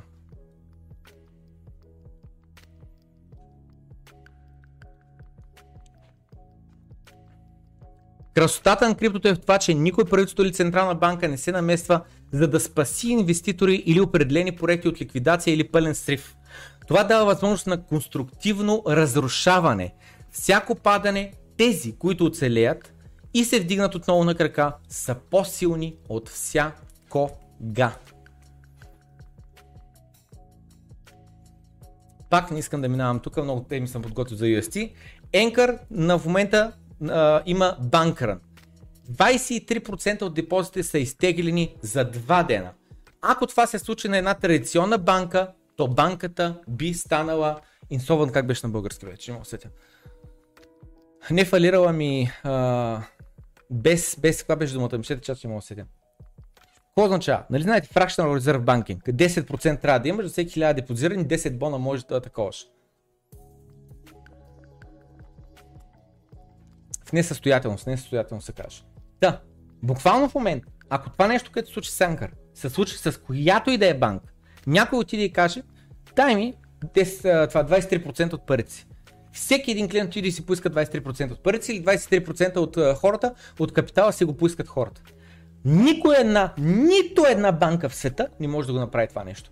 И докато се пресмиваме на Анкър и казвам UST-то, загуби пек, падна, срина са луната, не знам си какво, имайте предвид, че Анкър се справи, не Анкър, UST Terra, Анкър се справиха по-добре от всяка една традиционна банка на света днес.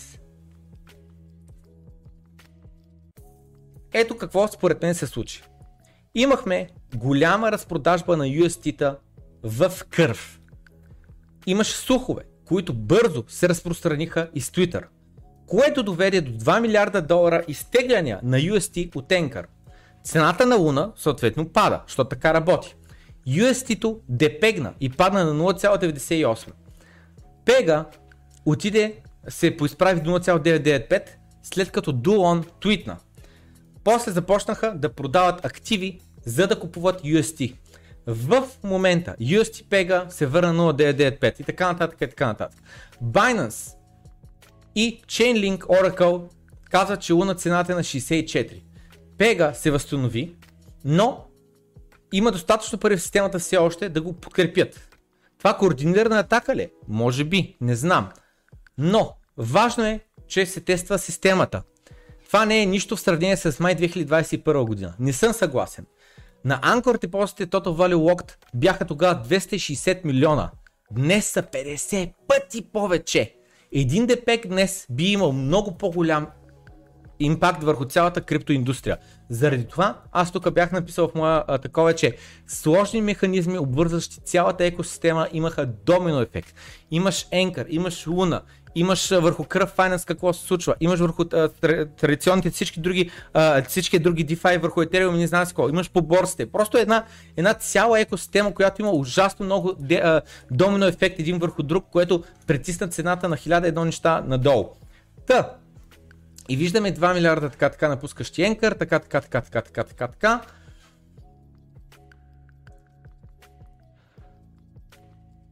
Цялото UST фиаско е мириш, не е нещо добре. Terraform Labs махат 150 милиона UST ликвидност от кръв вчера. Една минута по-късно, тук що зареден с UST адрес, има 84 милиона от UST върху Ethereum, бричнати от TFL а, премахнат ликвидност. 4 минути по-късно този UST се дъмпва, което започва едно домино ефект от разпродажби. Terraform Labs премахват 100 милиона UST ликвидност върху кръв малко по-късно. UST започва да депегва и някой незнаен човек започва да дъмпи яко Ethereum и да купува UST-та, 100 милиона пръс. Тъй като UST се трейдва под пега. Те имат печалба и всичкото това, докато а... Еди си какво, там от дъмпито на Ethereum. Тук дава линк до експлорерите, еди си какво. И сега тук надолу, нали, този човек каза, нали, че а, не казвам, че TFL са депегнали UST или че са нюкнали Луна нарочно, но казва, че ситуацията, която се получава, не е добре. Дулон се включва и казва, че примахме 150 милиона UST от кърва, за да може да сме готови да ги сложим върху Форпул следващата сенца.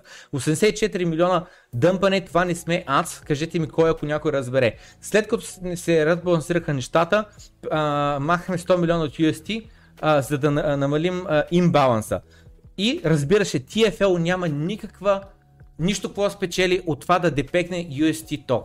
Знаете ли кой има какво да спечели от един депек на UST? Това го коментирахме в Discord сервера, в канала за Patreon от ниво 4 нагоре. Не иска да го пусна в Patreon Crypto или в Patreon Media, защото буквално тагнах всички, които са патреони от ниво а, 4 нагоре и им казах, пичуе, пичуе, не искам да плаша, обаче да ви кажа следното нещо. Пример. Аз имам 10 000 етериума. Брична ги върху Тера. Оставя ги върху Енкър. Оставя ги като депозит. Изтегля UST. UST-то отивам върху борса. Купя с него директно Ethereum или го превръщам USDT и тогава купувам Ethereum. Вземам го този Ethereum, пращам го пак върху Anchor. Депозирам, тегля заем. Яда, яда, яда, яда. Правя го 10 пъти подред, 5 пъти подред, колкото е ефективно. В края на аз с моите 10 000 етериума съм напечатал близо още 10 000. Примерно 8 000 съм напечатал допълнително. Сега, тия 8000 10 000 може да ги сменим с а, а, такова, а, с а, 1 милион, с 800 хиляди и така нататък. Но, ако депегна UST-то, ако го сваля до 1 цент, то не пада до 1 цент, пада до 70 цента, но нямаше. Ако го падна до 1 цент, ако успея да сваля UST-то, знаете ли какво означава? Деплойвам свеж нов капитал, с който да купя UST-та на минимална цена. Отивам, връщам си заема и си отключвам етериумите. В процеса изпринтирам 80% повече етериум. Възползвайки се от това, че USDT, UST мога да го сменя и за USDT или директно за етериуми. Това означава. Кой има интерес от депек? Този, който е взел яко заеми. Все едно, примерно, аз съм взел яко заеми в турска лира.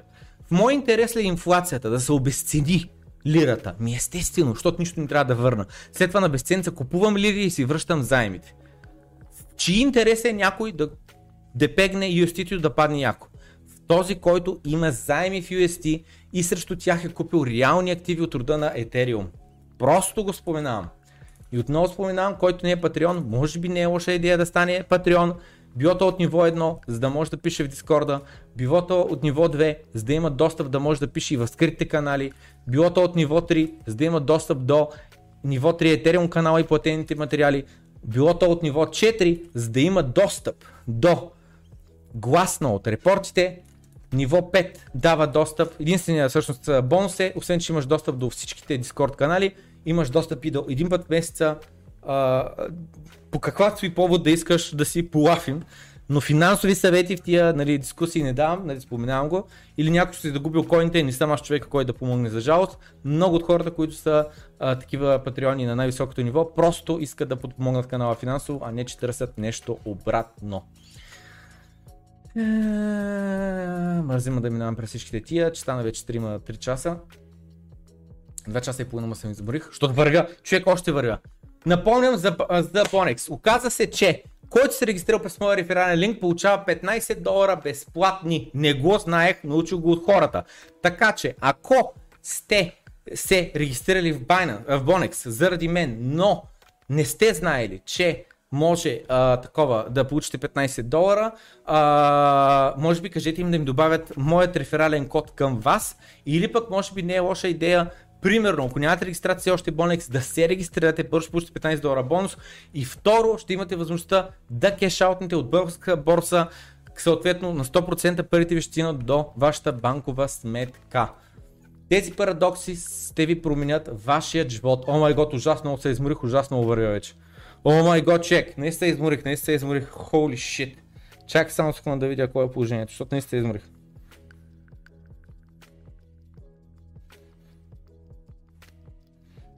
Значи вървя от 2 часа 35 минути би трябвало да съм изгорил 300 калории и съм направил 9500 крачки. Човек, човек, изморен съм, разбираш ли, изморен съм. Тъй, тези парадокси ще променят вашия живот. The Breaks Paradox. Парадокса на спирачките.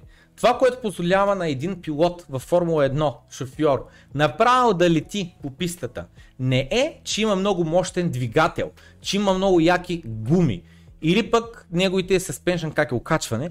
Та, това, което му дава възможността да се движи с бясна скорост е спирачките.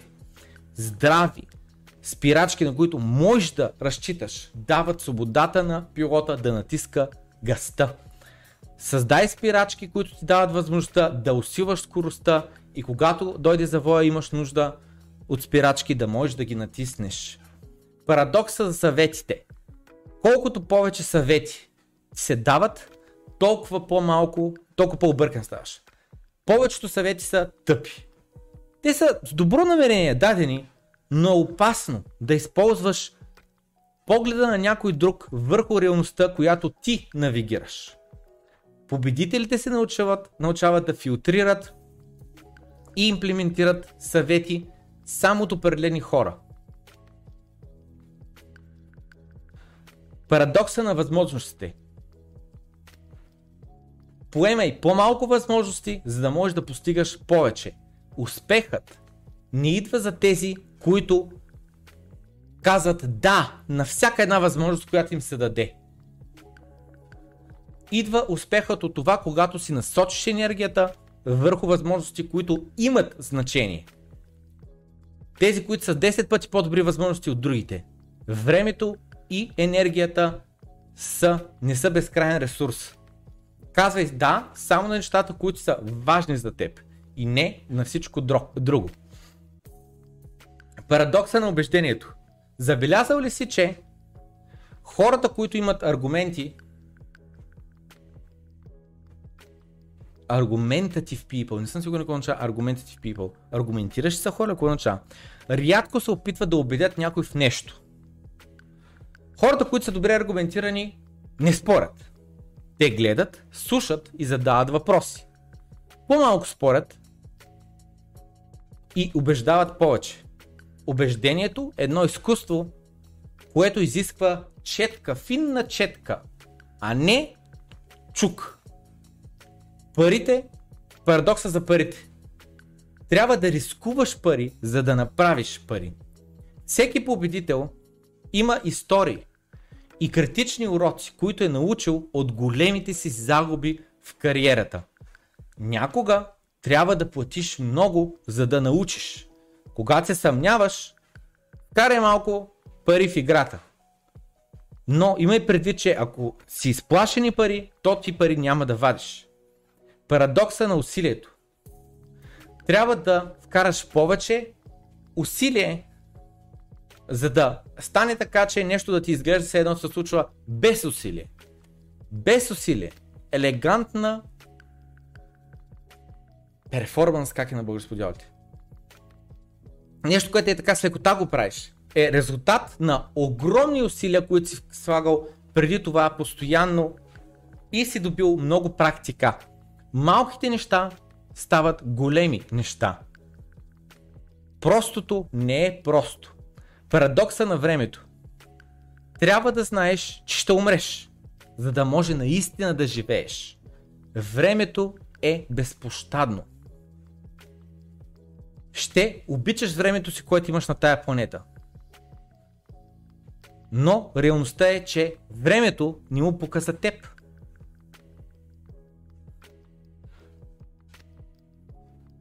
Когато приемем, че нашето време е ограничено, започваме да живеем.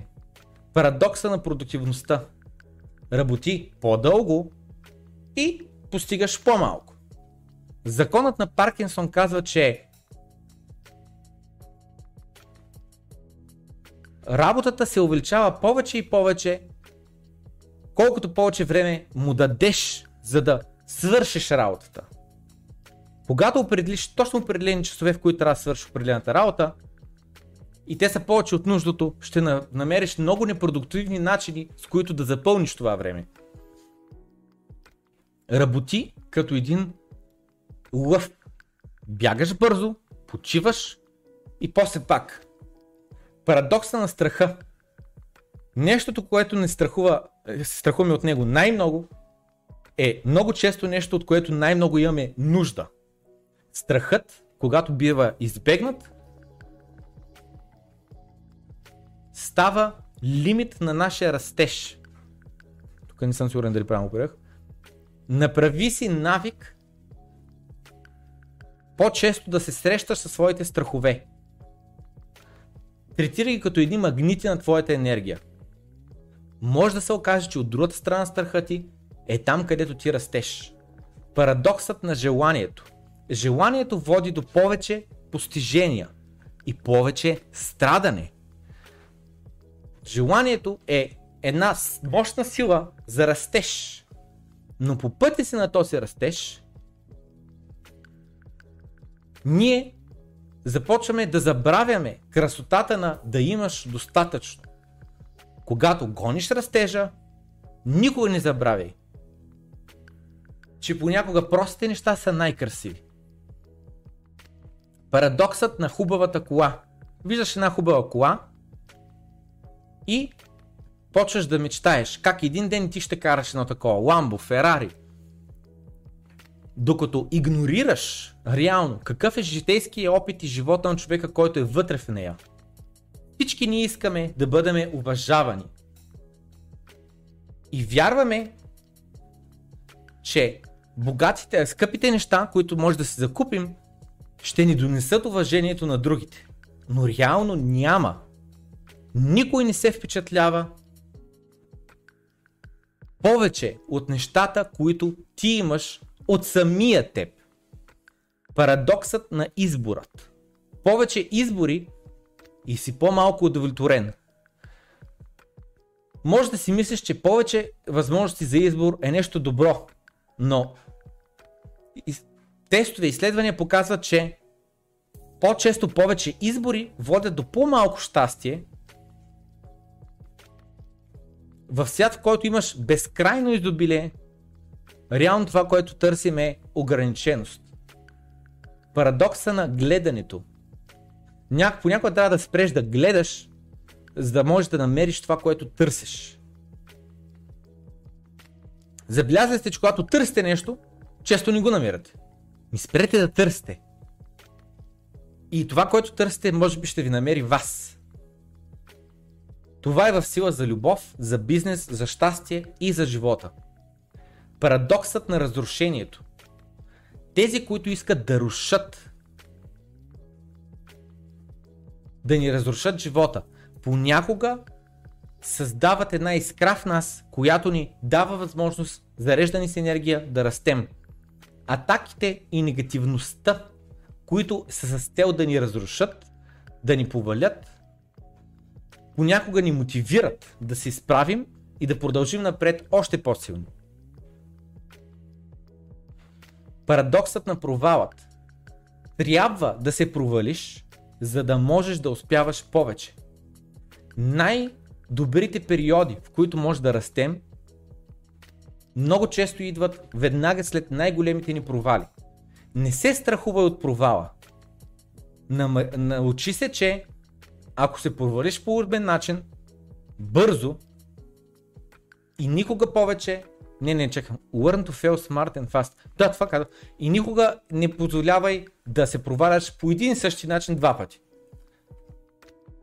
И се връщай обратно в боя, де се страхуваш. Парадокса на растежа. Растежа отнема много повече време, отколкото ти си мислиш. Но после се случва много по-бързо, отколкото си си мислил. Растежа се случва бавничко и после изведнъж. Най-добрите неща в живота ни дават възможността на сложната лихва да си направи магията. Под сложна лихва няма се пред за пари, ами нали, ставаш малко по-добро, малко по-добро, малко по-добро и то след това малкото е реално вече голямо. Парадоксът на мъдростта. Повече, кол, колкото повече знам, толкова повече осъзнавам, че нищо не знам. Алберт Айнштайн. Колкото повече учиш, толкова повече се запознаваш с други неща, които не знаеш. И това трябва да те надъхва, а не да те кара да се демотивираш. Приеми го. Приеми го, че нищо не знаеш. И поеми по пътя на доживотно учене. Парадоксът на социалната медия. Колкото повече сме свързани, толкова по-малко сме свързани. Социалната медия създава свързаност. Повече от всякога преди това. И постоянно падат нотификации, то ти хареса това, то коментира това, то спосна това. И идва допамин отново, отново, нова информация, дай да видя, дай да видя. Но колкото повече сме обвързани така с други хора, толкова реално се чувстваме по-малко обвързани с хората, които са покрай нас. Логаутни се и отиди прегърни някой. Парадоксът на абилене. Каква е тая дума абилене по дяволите? Групите колективно могат да вземат решения, които са против някой от хората на групата. И твоята натурално желание да не се набиваш на очи и да ни бъдеш парти килър, понякога кара някои хора да ни казват, да ни заявят своето недоволство. Съответно, понякога, когато всички хора вземат заедно решение, това ни гарантира най-доброто реално решение. Парадокса на силата, на скоростта. Понякога трябва да намалиш, за да можеш да увеличиш скоростта. Когато намалиш, това ти дава време да бъдеш по-точен с твоите действия.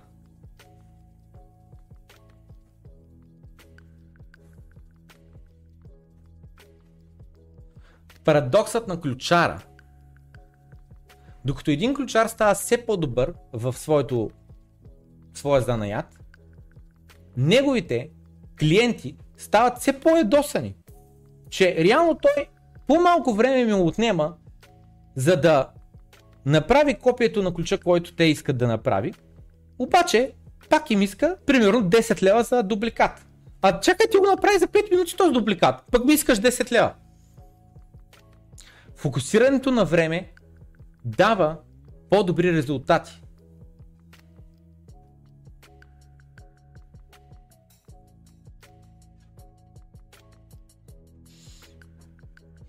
Май. Парадоксът на действието. Понякога да не правиш нищо е най-силното действие, което можеш да направиш. Като може би в момента, ако нямаш пари, не купуваш. Ма не и да продаваш. Може би, не е финансов съвет. Но не бъркай движението с действие. Един клатускаш се стол се движи. Но това не означава, че се движи в посока. Действието е с цел да имаш прогрес. И понякога да стоиш мирно може да създава прогрес. И така, това е треда. И приключваме така стрима. Надявам се, че ви е харесва днескашния стрим. Стана вече 2 часа и половина минаха. О, не, не, 2 часа и 50 минути, близо 3 часа беше. Ако харесате стримовете, ако смятате, че е важно да продължат, може да си купите един Ledger Nano S или долу от рефералния линк, или да закупите директно от нашата, нашия мерчендайз сайт. Може да закупите един от двата Udemy курса, линковете долу в описанието. Една така стоманена плоча, като тази, която може да пишете думите. Или може да станете Patreon, или може да станете Liquidity Provider, да изгледате курса. Как да станете Liquidity Provider? Това са финансовите начини да подкрепите канала. Ако не искате да отделяте капитал, то може чисто и просто да натиснете лайк бутона или да шернете един от епизодите на Доброто крипто или една от изрезките Доброто крипто с някой от вашите познати приятели. Нека да расте аудиторията, нека да достигаме до повече хора, за да може повече хора да се образуват тема криптовалути, че не всичко е пирамиди, измами, мунламбо и така нататък. Защото понякога човек трябва да осъзнае, че нещо за да му се вдига цената, то трябва да бъде полезно. И въпросът е, ако биткоин е бил 30 долара, 300 долара, 500 долара, 1000 долара, 2000 долара, 10 000 долара и сега е крашнал, обрял биткоин на 30 000 долара. Каква стойност Сачеба създава това чудо, че е на 30 000 долара вместо на 300 долара? Пожелавам на всички успешна седмица, приятен ден и ще се видим в четвъртък в Доброто крипто. Бай!